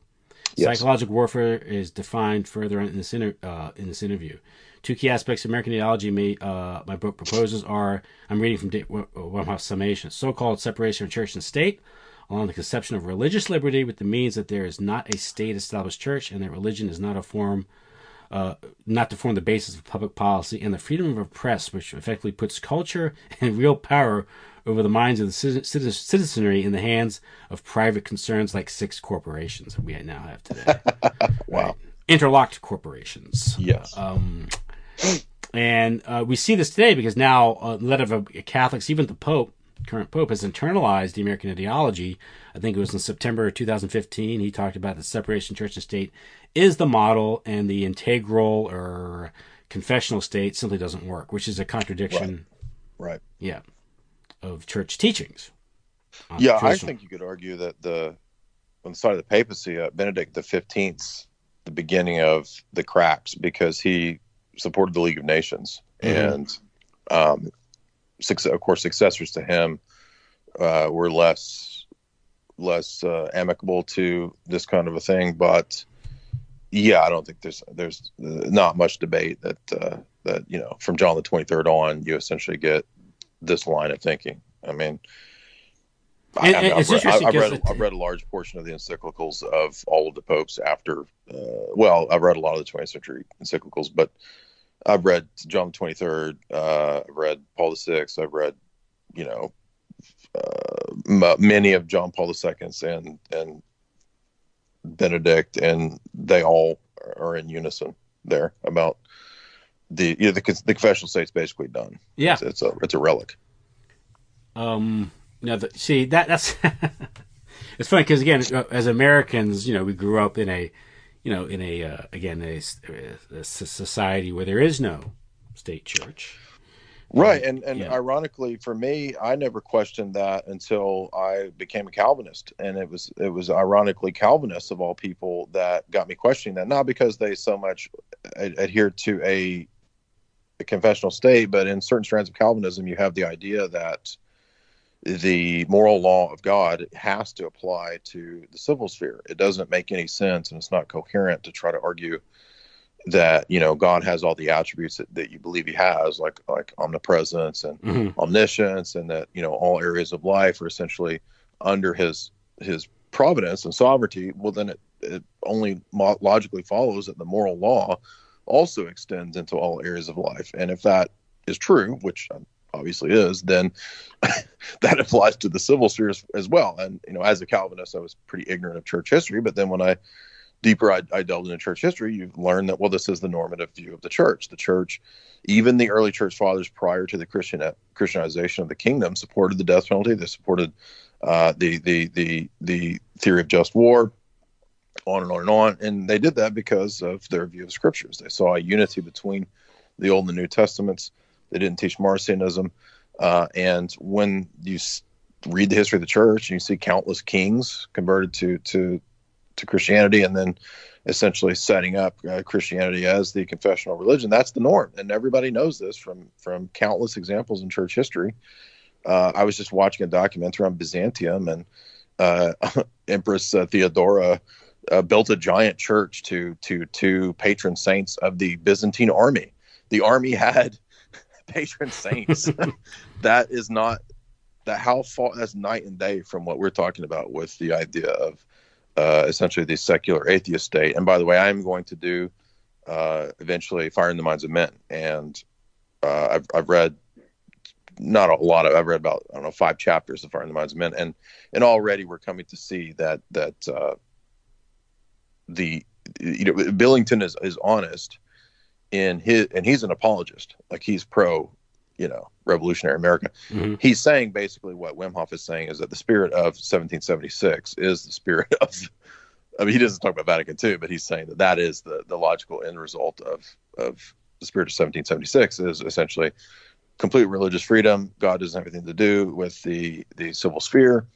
Uh, blah blah blah blah blah. But uh, again, whether you're Roman Catholic or whether you're Orthodox, everybody knows that the double-headed eagle is the ancient symbol of the church, and that's because it represents church and state under God. Yes, symphonia, right? Right, which even the the I mean, it's the, the same principle in, in Catholicism too. I mean, the Austro-Hungarian Empire symbol is double-headed eagle. So, mm-hmm. now with of course America itself um, uh, is is different. It's the it's the first state that was established that that that what that did have this uh, non-establishment of right. church. You know, the separation church and state, which really isn't in the Constitution. Thomas Jefferson. Right. It's it. Jefferson and Roger yeah. Williams and those Baptist also. Yeah. Uh, so really, I mean, obviously, you really can't have that. It's not reason. It's an excuse to sort of purge religious influence from the public square and inject secular humanism or ideology or some secular ideology in there because nature abhors a vacuum. Someone's values will indeed prevail. It's a question of whose. Um, yeah. You know. However, I, I I don't buy. I used to try to argue that you could read the documents as Christian, but I more and more don't really think you can because I mean, just think about the conglomeration of people that that came together to draw them up. I mean, it's essentially ecumenical. yeah, like, yeah, yeah. Let's get a bunch of Baptists and Congregationalists and atheists and Satanists and deists and Masons and Episcopalians together and come up with an idea of government. Mm-hmm. But nevertheless, the Catholic Church. Um, uh, and this Wemhoff writes about this in his book is is the allure of America. I think you alluded to earlier is, is, that it offers material prosperity, a lot of goodies, a lot of baubles and things that you know gadgetry and things like that. And so uh, tradition, we've always been. Uh, I mean, obviously, you can't man cannot have two masters. Uh, what does it profit mm-hmm. a man if he loses a, you know if he gains the whole world loses a soul there's an acknowledgement in, in traditional christianity about this temptation you know, even, right. even jesus in the desert and these things being offered all the principalities and powers dominion over them and him rejecting it but um right. the um what am i getting at here here um the uh, idea that um well the corruption of the of america of americanism uh, vis-a-vis the Catholic Church. This, this why Americanism pervades the Catholic Church, not just Vatican II, but long before. That's what David Wim writes about. Is that um, life in America, relative like maybe life in Ireland or even uh, you know Germany in the mid 19th century, was very nice. Catholics Catholics could come here. There were restrictions, but they prospered. They did well relative to their cousins back in the old country. So they gained a certain amount of loyalty to America based on their on their financial prosperity, on their material right. prosperity. So they became dying loyal to that. And this was the source is is their material comfort again is, is what makes them Americanists. And so they they have to become loyal to the state. And so they start to come to believe that the state being ideal as opposed to the Catholic Church prior to the 60s saw uh, the situation in America sort of a, the Catholic Church having a practical relationship to, to what the uh, the state was. In fact, the Catholic Church always had this, always took a practical approach to what government was in power at the time. Right. right. And so it, it yeah. said, okay, this is the state, the current situation the way it is. It was somewhat ameliorated by the fact that America was so decentralized. And again, we talked about these ethnic neighborhoods in in the North, in the Midwest, and these things. So that had an effect of sort of ameliorating these things. America wasn't quite the empire yet. It became more of a problem when she became an empire in the in the uh, latter half of the twenty, in the you know after after the second, well, going leading into the Second World War. Um, but you have uh, the Catholic Church relation to traditional states like Spain or Portugal, where the church became internally hostile to like Franco's Spain or Salazar's, Salazar's Portugal, or what happened in Italy in the 1940s. And then, of course, this was Henry Luce because Henry Luce's wife was the ambassador to Italy. And you mm. talk about uh, it wasn't just Henry Luce. There was, it was Notre Dame here in, in, America, who was the pining for Rockefeller funds, but also this mm-hmm. outfit, but Pro Deo University in, Italy. Yes, the yeah. CIA set up, yeah, university, yeah. right. But the, the point is that the that the the church itself became hostile to uh, confessional or integralist states like Franco's Spain mm-hmm. in the name of democracy. Right, and yeah.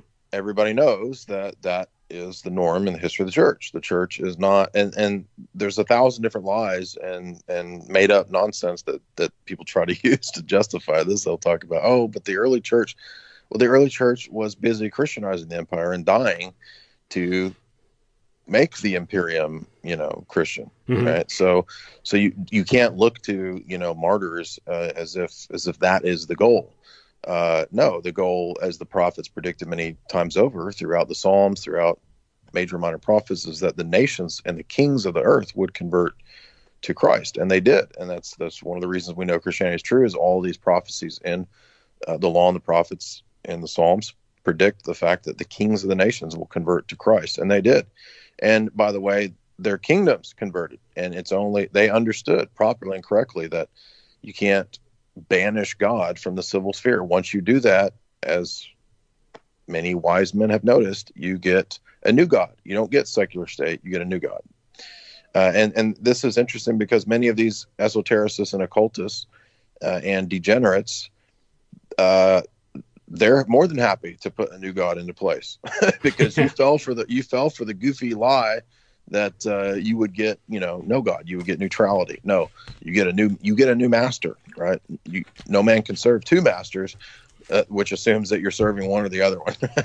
There's no neutrality. You're not. Jesus has no neutrality in that in that equation there. So, anyway, but yes, uh, uh, it's it's again, it seems so far fetched to anybody who grew up in America the idea of a confessional state, but you know, it's just a fact. That's the reality of the history of the church. It's not an aberration uh, of the early church. That itself, which is what many Protestants, many Americanists rely on, is simply not true. That's a mythology that they can that that Baptists and Seventh Day Adventists really popularized this idea that Constantine uh, fundamentally changed the the constitution of the church into something that it wasn't before, and that's simply not true. You can you can read countless hundreds of pages of church fathers prior to uh, to Constantine who taught the exact same thing as the church fathers after Constantine. They didn't fundamentally change anything. The liturgies were the same.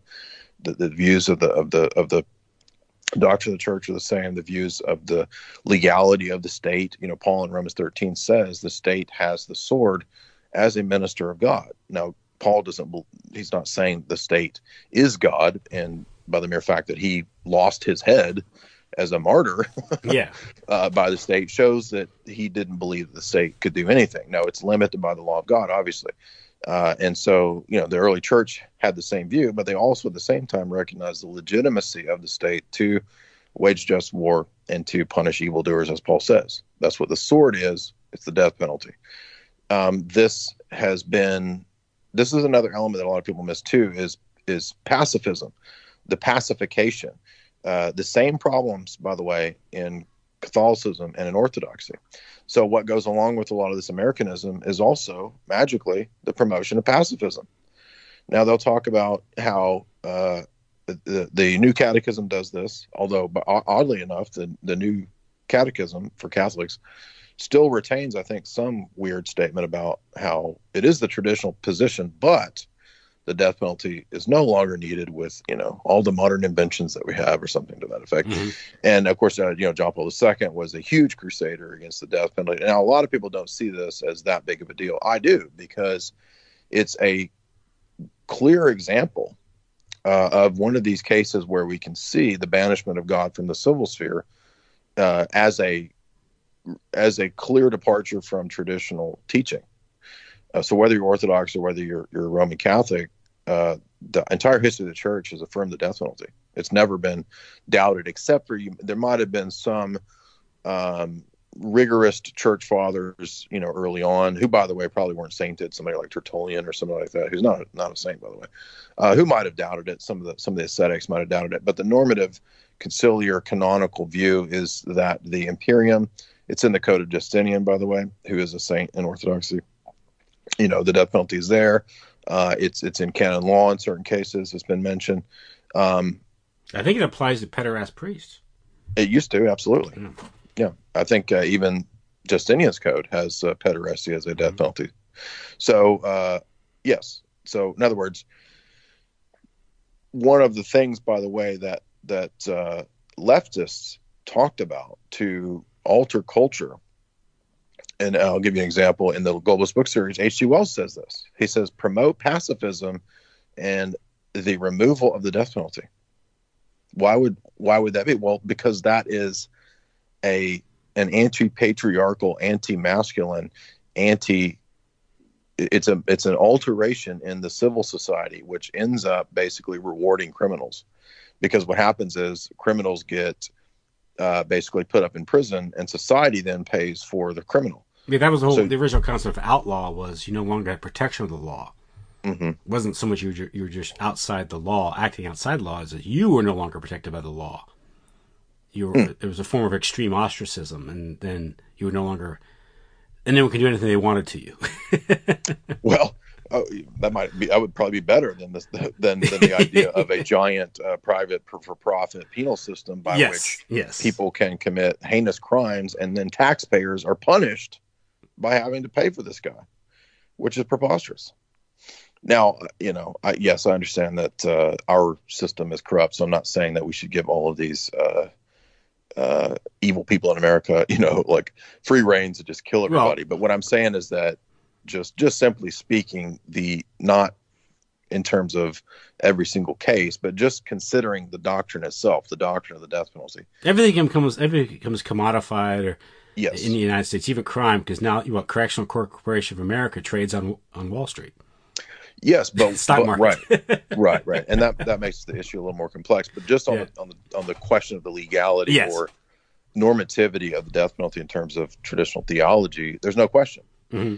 and it's it's crucial to understand that the 20th century liberal theologians. Well, I guess it would kind of begin with the higher critics, but it becomes popularized along with social gospel, and by the socialists, and by the communists, by the Marxists, by the leftists and by the pacifist capitalist democracy promoters, they all want to get rid of the death penalty, and that's a big piece that a lot of people people miss because it has the effect of essentially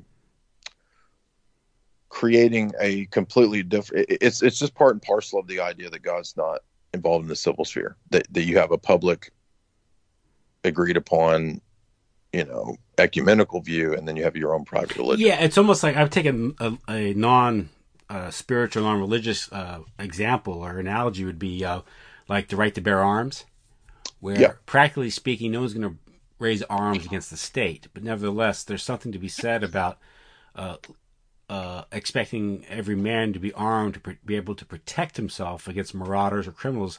This creates sort of a masculine, manly attitude, and, and it sort of creates it a does. stronger community, and this which adds to self government. So there's something. It's sort of a. It's it's a, it's a, it's. Well, at times it can be rather practical if someone's breaking your house, but it's more some. It's also very symbolic, which is why the type Yes. of people who defend the death penalty and gun rights tend to be more of a hardier sort, if you know what I mean. they do, and uh, the type and of people you want as neighbors.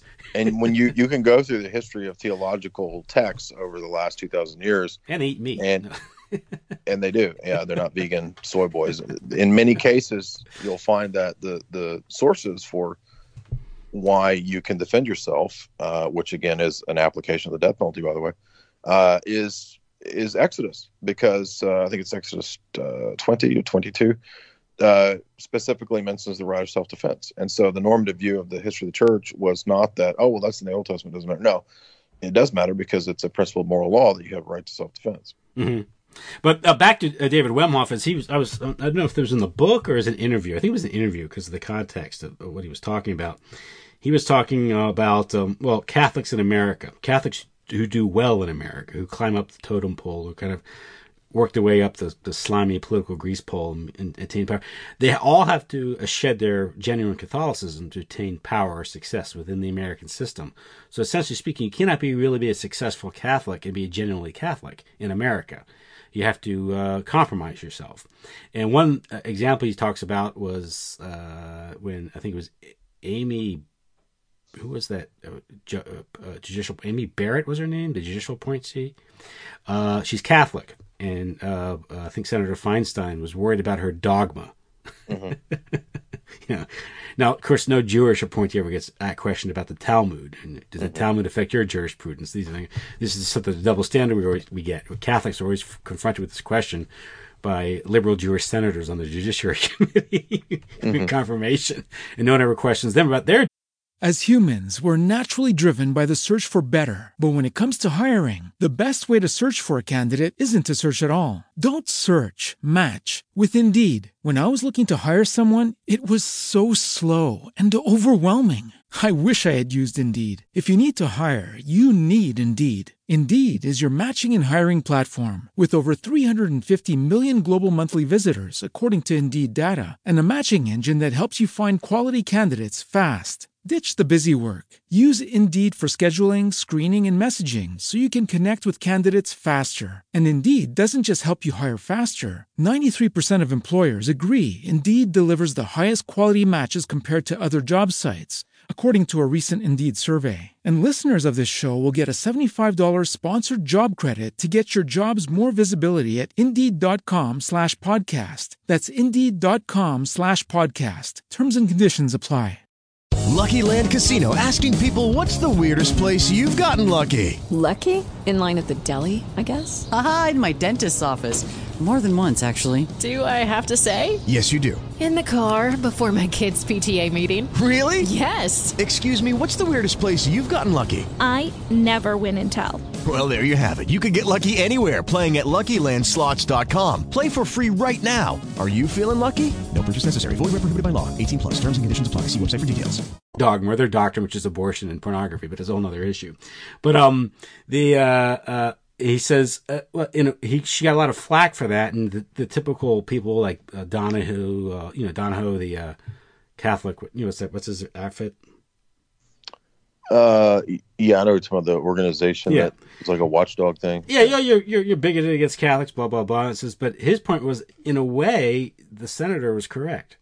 There is something about essential or true Catholic doctrine that is inconsistent with the American system. And Uh, yeah, of course. And so, um, Catholics, in a way, even American Catholics, their proper role in America is not to have a place at the table. It's there to be outside and maybe wagging a finger and, and, and at the very least exerting some sort of influence.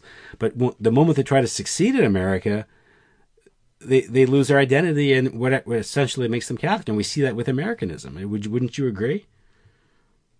Of course. Yeah.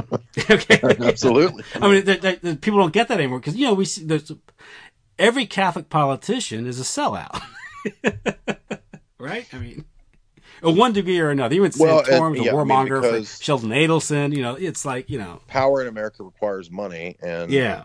money requires you to give up principles.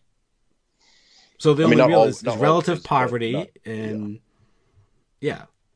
But this is that good life. Again, this is what Dave Williams talks about. The seduction of America is the the good life, and you can do well Right. here.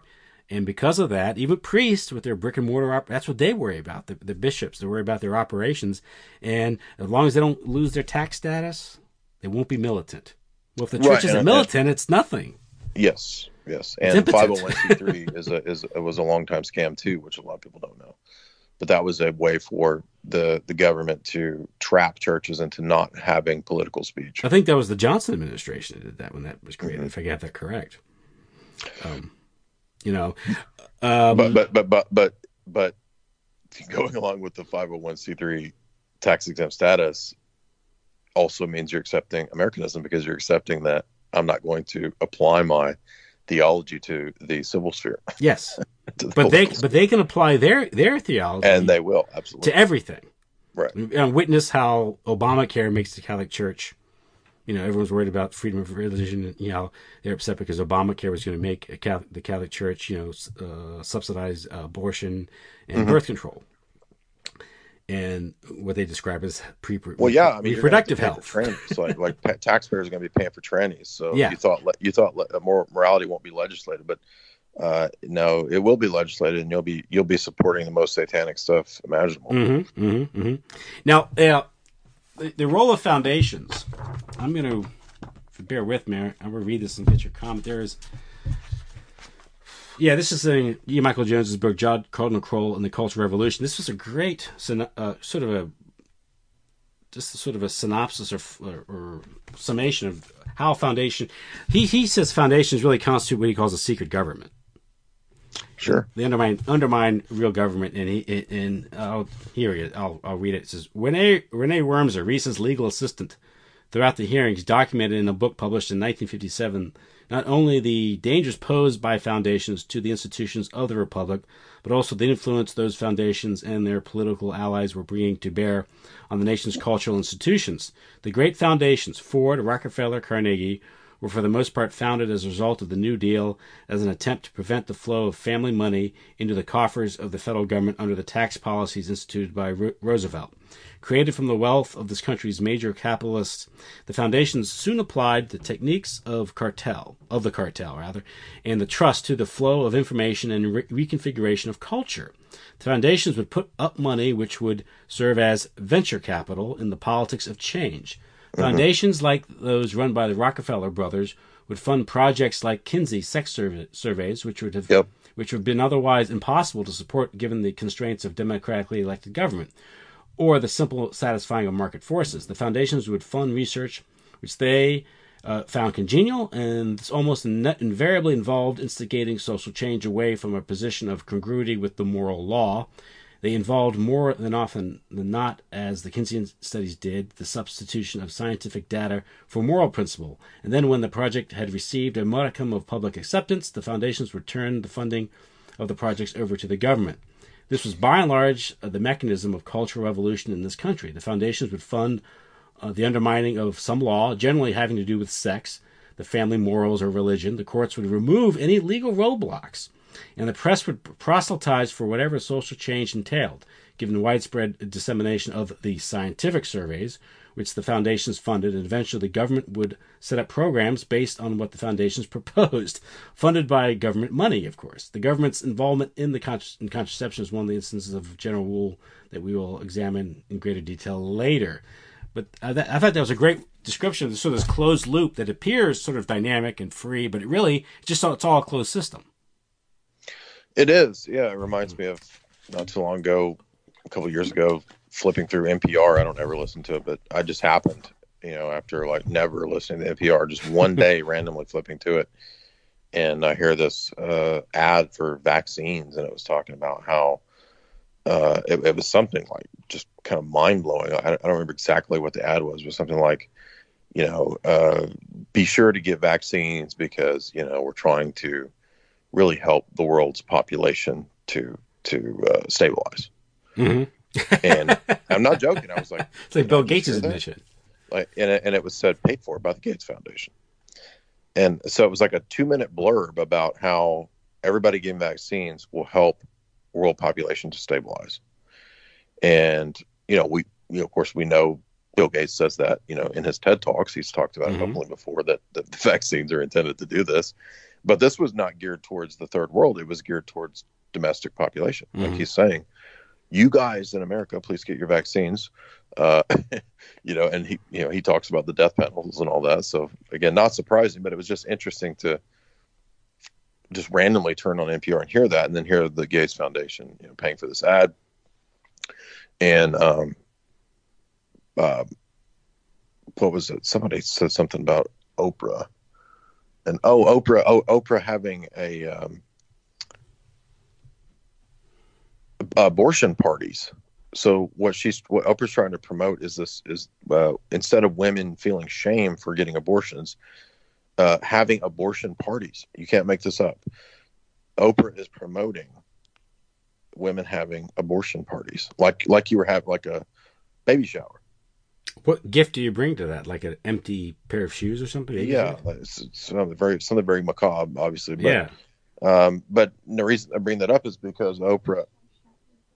Yeah, and there's a hashtag for a shout your abortion or something. But Oprah, um, she attends one of those yearly meetings with uh, Rockefeller and all, and Bill Gates and all that mm-hmm. uh, about you know third world and depopulation and all that. So the reason I'm the point I'm saying is that that that yes, that, that this they they will even openly say that this is done to you know it, it's done under the cuff, but it, it's done in plain sight. But but the foundations are able to subvert the normal channels of government because they're not under under government purview. So and that's been the case, you know, for a long time, all the way back there. They also fund the education system, the colleges, the universities, Mhm. and even Norman Dodd talked about that way back. yes, that's what, what Yeah. yeah. that's why I was bringing that into Fordham University and them trying to, you know, influence Orthodox churches on on their sexual morals. hmm And it, it, everything is like apparently you're you're you're tyrannical evil if you don't support the big gay agenda. Mhm. That seems to be the big push. Everything is just gay, gay, gay, gay everywhere. You're a bigot, yeah. Yeah, and it's uh, you know just not that the flags, but if you go, you know, headlines and news stories that are selected in these things, you know, even celebrities, you know, reports of celebrity lifestyles. Of course, celebrities have always been used to degrade and you know, prom- promote degenerate behavior. Well, but what you were reading from uh, from E. Michael Jones there, that jives very well with with McGowan. So you know, Dave McGowan's talking Mhm. about kind of the, like the Pentagon intelligence angle of it, and he's talking about the foundations driving the, the counterculture, and and makes perfect sense because it's the same people, you know, controlling the Pentagon who are in who are in these these foundations. Yeah, and they're the, of course they're the ones that flooded the country with LSD, Exactly. which is now common knowledge. People still don't make that connection. you know, um, you know, there's a documentary called Berkeley in the '60s. And Yeah. it talks about the the free speech movement in Berkeley 64, 65, and it's kind of all clean cut and everything. But by 1969, everyone's just these you know, zombified hippies, and they're interviewing the people, and all their memories are of all the sex they had, and that's it. you know, so a serious sort of uh, sober anti-war movement that could shine some light and criticism on the on the system was was again destabilized or up, uh, destroyed by by of course degenerate sex you know which is the, Oh uh, yes, that reminds me too. Since we've talked, uh, I covered Bowart's book in total. Did you hear those? yes talks? I did yeah Walter Boa Yes, and he backs up all that too. He actually talks about the uh, Tim Leary essentially being commissioned to create a cult, like cre- create the Tim Leary cult, and and Leary was able to sell his uh, nonsense through uh, saying it was a right. hmm You have a right to this. The exact same thing the way abortion was sold. This is your right, and the man is keeping you down. yeah Uh, it's in other words, even uh, it's, once again, there's another, another testament to uh, uh, counterculture being essentially establishment driven. Uh, you know, in the in the that's the best the, the overall thrust of the Bowart book is is to back up that thesis. yeah the sort of this uh the big anti-natalist push which is not done sort of uh, you know directly through forced abortions like in China where they could get away with it and one child Yeah. policy but just through the cultural change you know sort of the culture the different the changing expectations where again women are supposed to it's just presumed that women uh, a woman who goes to college and doesn't want to get married she wants to have a career well f- to what end to what end you know uh, Right, which is the the idea of the creation of the narcissistic individual, which is again another psychological warfare technique to create the the um, completely you know self centered kind of sociopathic psychopathic individual, which is uh, a big part of what social media is now doing. Uh, uh, you know, you have even the I'm sure you've heard this, you know, the the executives coming out saying. Oops, sorry, we created a giant narcissism machine that destroys society. sorry about that. Oops, sorry Whoops. about that, by the way. it's like oops we created a drug culture oops Oops, yeah, sorry, we, we didn't mean to do that. Uh, Vietnam was a mistake Yeah. Oops. You know, we dropped 250 t- tons of bombs on Cambodia. Oops. Yeah. it's like we're just so stupid. We you know what can we can we do? But yeah, I mean it's one of these things where um uh you know once uh, again uh, you, to, you ask yourself what what constitutes the good society. And look how it's come on. I mean, I was just thinking about this the other day. I'm, you know, all these corporately owned daycare centers. You know, they're um, probably are owned by corporations that are traded on walls on, on, the stock market. Mm. People, there are people who invest in these things in their for in their you know four hundred one ks, Mhm. and they may even be kind of against that, but they're investing in these corporations that are making money on dysfunctional or dis, uh, family, uh, you know, family dissolution. But it's become corporatized, become a profit because the culture has been changed where this is so prevalent now that you can have corporations that are based on uh, on you know dysfunctional or warehouse children. And it just feeds itself. It's the same way that you know corporations are capitalized by by the the, by the drug money that's being flown in the, you know, that that's being smuggled into the communities. What Kath, Yes. Catherine Austin Fitts talks about. Right, right, right. Uh, yeah, I want to get to uh, the John McCloy book, McCloy book, the, Mhm. the Politics of Heroin, eventually, which which deals with all that. But um, yeah, you start to realize that that there's a scientific technique to all these areas. Mhm. Yeah, I mean, it really is a full spectrum system. Um, like Engdahl talks about, it's it's every one of these areas has a uh, a very specific. Well, it, the, the reason that that it's, they're able to do that is I don't know if you saw in one of the talks that I think it was in the talk that you're talking about there, the subversion. You know, I showed you that I showed that graph that shows all the media people. Mhm. Uh, that's a really helpful graph because Lucky Land Casino asking people what's the weirdest place you've gotten lucky? Lucky? In line at the deli, I guess? Aha, in my dentist's office. More than once, actually. Do I have to say? Yes, you do. In the car before my kids' PTA meeting. Really? Yes. Excuse me, what's the weirdest place you've gotten lucky? I never win and tell. Well, there you have it. You can get lucky anywhere playing at LuckyLandSlots.com. Play for free right now. Are you feeling lucky? No purchase necessary. Void where prohibited by law. 18 plus. Terms and conditions apply. See website for details. people have a hard time with understanding this kind of stuff if they're new to it or if they're you know well what do you what's this bilderberg group how does it relate to the cfr how does that relate to the royal society or whatever well it's all the same people in different groups different Yeah. steering committees and if you look at the fact that all the heads of every major media corporation that's the mainstream media it's all the same people in the bilderberg group and it's all the same people in the cfr who are also trilateral commission they're all in the exact same circles i mean it was a brilliant thing that whoever put that together but uh Well, people ask her, is, is there a conspiracy? And you say, well, they're meeting here. that? yeah I mean, they're coordinating. Okay, let's let's call they let's not they're not conspiring. They're coordinating. Is that is that a better word for you? Has the CIA ruined that term yet? You know. but even you said to talk about to talk about conspiracy theory. But then there's there are official conspiracy theories that are marketed.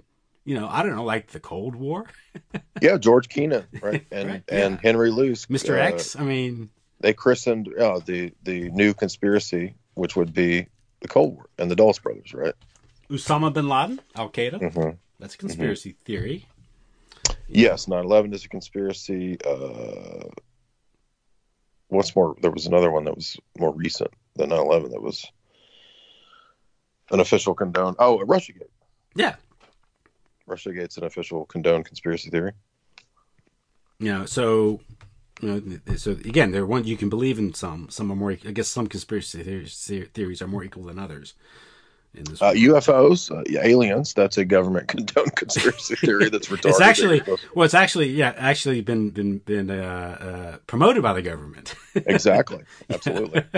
we know about going in and and deceiving people about that to get that going. I think I put that quote in the book too. uh, That great Brookings Institute quote uh, about UFOs, basically uh, seeing if that would be a way to move people away from from uh, Christian yeah, that ethos. I think I did stick Yeah. that in the book. and, it- and it does because people again, it almost like you know uh, what do they call it? it's the second coming. Th- their idea is what disclosure, I guess.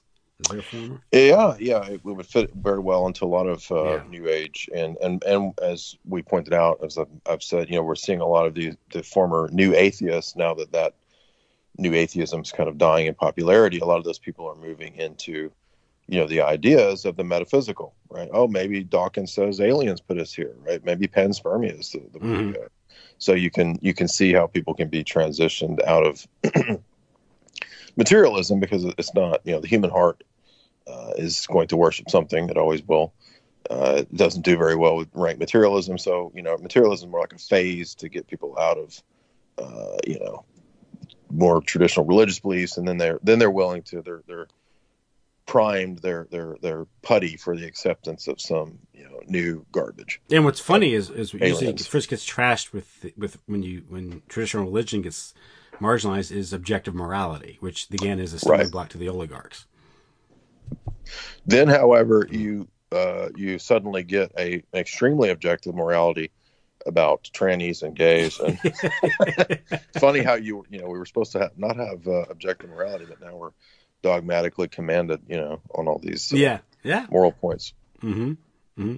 But we talked about that yeah, before. Yeah. But the thing is that the cultures, it's very hard to sort of reverse these things because when you start pointing out things like the, I don't know, the normalization of daycare, uh, to, of two earning families, if the families are still intact, uh, these things is you're stepping on a lot of people's toes, their lifestyle, their expectations, and what they what they should be, and they take offense to that. So it's hard to talk about. That. They don't want to consider the fact that perhaps they're they've they themselves been engineered or manipulated. You know, the normalization of gay care. yeah. Well, yeah. It's another thing is is That's yeah, what it's going to be. well, it will because they'll that'll be infested if it has, hasn't already. You've heard reports about you know the Pentagon's daycare center and these things. What's going on there? Right, It's Presidio. Um, again, you you you warehouse kids, and it's what do you what do you yeah you warehouse kids, and it's easy to socially engineer them and subject them to these things. Vac, you know, even schooling with vaccinations. It- We just we just take for granted how we were all schooled growing up. These large, you know, centralized buildings where you know we're we're subjected to this nonsense. You know, is this normal? You know, is this really healthy? And you realize who who designed the school system, right? I mean, it's like Yeah, well, it's it's Prussian model that mixes Yes. Pavlov and Skinner. yeah, Skinner, Pavlov, and uh, uh, you know uh, Dewey, these people uh, who were malevolent. Um, so, well, Jay, um, yeah, we're coming up on an hour forty minutes. Anything else? Do you want to cover anything else? Do you miss anything? Or Uh, no, that was a good talk. I think uh, you know the, the essence of uh, the thrust of the of the point was just that what we're seeing in, in the Ukraine and, and in the Orthodox world is is the same pattern of subversion that Wemhoff talks about uh, in Catholicism. It's happened in all the churches, and that's crucial to understand because you know we talk a lot in alternative media about uh, uh, you know politics or geopolitics, or we talk about subversion of culture, toxic culture. But we have to understand that it also applies from the controller's vantage point to churches. That's a big part of it too. Yeah, a lot of people who who are, into this uh, type of research sort of don't. Uh, well, they don't consider the importance of, of the churches. In fact, Right, you know, exactly. They, you know, the, the fact they, you know, some people think that they should just go away, and uh, Mhm. and uh, you know, they're they're actually part of the tyranny. But it's much more comp. They're infiltrated and manipulated, so it's a bit more complicated than that. Right. Know, what, Right. Really, to understand what the role the Vatican plays now, I I couldn't give you a clear answer. Well, and also too, I'd like to add that that might dishearten some people because they might say, "Well, if if the churches are bad too, then let's just what's the point? Who cares?" Yeah. up. Now, keep in mind that throughout the history of the church, there have many there have been many many state actors that have attempted to control the church and failed. Mhm. Um, one of the things I point out about Orthodoxy is that in the history of, of the emperors, many of them were heretical. Many of them attempted to completely change the doctrine of the church. And the fact that the church did not lose its doctrine of the divinity of Christ and the Nicene Creed, you know, the basis of the Nicene Creed, Mhm. I think shows that you know the protection of God. Like if if it was just a human human social institution, uh, it would have been turned bad long long ago. Yeah. You know, when when you had basically, for example, iconoclast emperors, right? Before the seventh council, you had emperors basically trying to remove all the icons from all the churches and enact a kind of uh, Islamic style doctrine or something, iconoclasm, and uh, you know that didn't win. it's amazing it didn't win out. You you had Arianism, you know, in the in the fourth century when almost the entire empire uh, was Arian or semi-Arian, except for Saint Athanasius and a few bishops, uh, and they ended up winning. So Mhm. just because you know you have the minority opinion, or because the state is trying to control the church, you know that's not a reason for being disheartened. Is what I'm trying to say because there are many, many, many cases in church history, uh, and the state did not win. Yeah, there's a, an account in the Bible that E. Michael Jones referenced when he was presented with that very question about the problems within the church. It's the account of the, when the, Jesus is on a boat with the apostles uh, Mhm. on, on on the on the on the sea, and a storm comes, and the, you know, there's you know the water's you know churning, the boat's about to tip over, and Jesus is sleeping. Yeah, that's a good You know, point. Finally, wake him up, and Master, why aren't you sleeping? And he, then he calms the waters. But the whole point is that uh, right now we're in the middle of a storm. Absolutely. You know, and so it, it seems that way. And and maybe from our own standpoint, you know, this is people. There were there have been martyrs, and this you know this uh, to a certain extent, this is uh, because um, they had, people have to suffer for their faith, for their beliefs, for their for their Right. principles, and so it isn't always going to be easy to stand up to what you think is right, what you what you know is right. And you know, if it were the case, it, it'd be easy, but it isn't. Right, right. The, well, the Christianization of the empire took three centuries of martyrs. So Yeah. absolutely. And Yeah. uh, one other thing I would add too is, uh, you know, we can we can draw a lot of uh, insight from the Old Testament as well. Uh, a, a, clear parallel would be the very degenerate history of Israel when the when Jeroboam had basically set up a giant state-run sex cult. uh, the the worship uh, at Dan and uh, Bethel, which, which which was the state uh, erected cult uh, that was set up as a way for him to control the northern kingdoms of Israel, as opposed to the legitimate worship, which was in Judah in the southern kingdom, where it was supposed to be at the temple. Uh, there's a, there's a lot of wisdom in that because his state-run sex cult, you know, pretty much took over. Uh, and you know, if you know the history of Israel, this is what led to uh, the Assyrian captivity in the north and then the, the Babylonian captivity in mm-hmm. the south. So the point is, is that it leads you into bondage, uh, and the the the chastisement of the period of bondage is what, of course, purged that away, and you know, it leads to a better state down the road. So, uh, you know, don't lose heart. Yeah. So, well, Jay, um, thank you so much. Thank you, Tim. Uh, of course, uh, it's JJ, Jay Dyer, Jay's Analysis, jaysanalysis.com.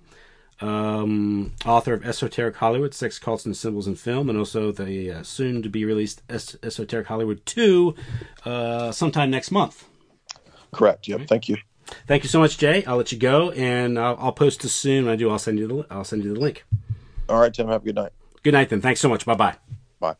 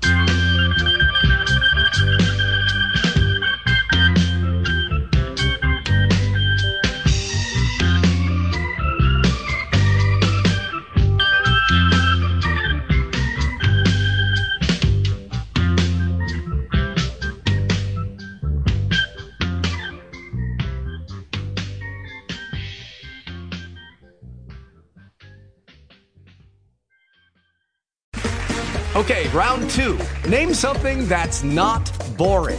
A laundry? Ooh, a book club. Computer solitaire, huh? Ah, oh, sorry, we were looking for Chumba Casino. That's right. ChumbaCasino.com has over 100 casino style games. Join today and play for free for your chance to redeem some serious prizes. ChumbaCasino.com. No purchase necessary. Full prohibited by law. 18 plus terms and conditions apply. See website for details.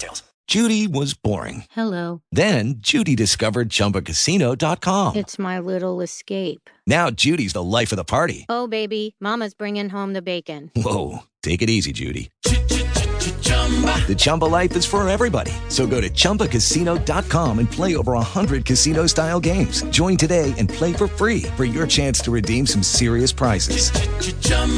ChumbaCasino.com. No purchase necessary. Void where prohibited by law. 18 plus terms and conditions apply. See website for details.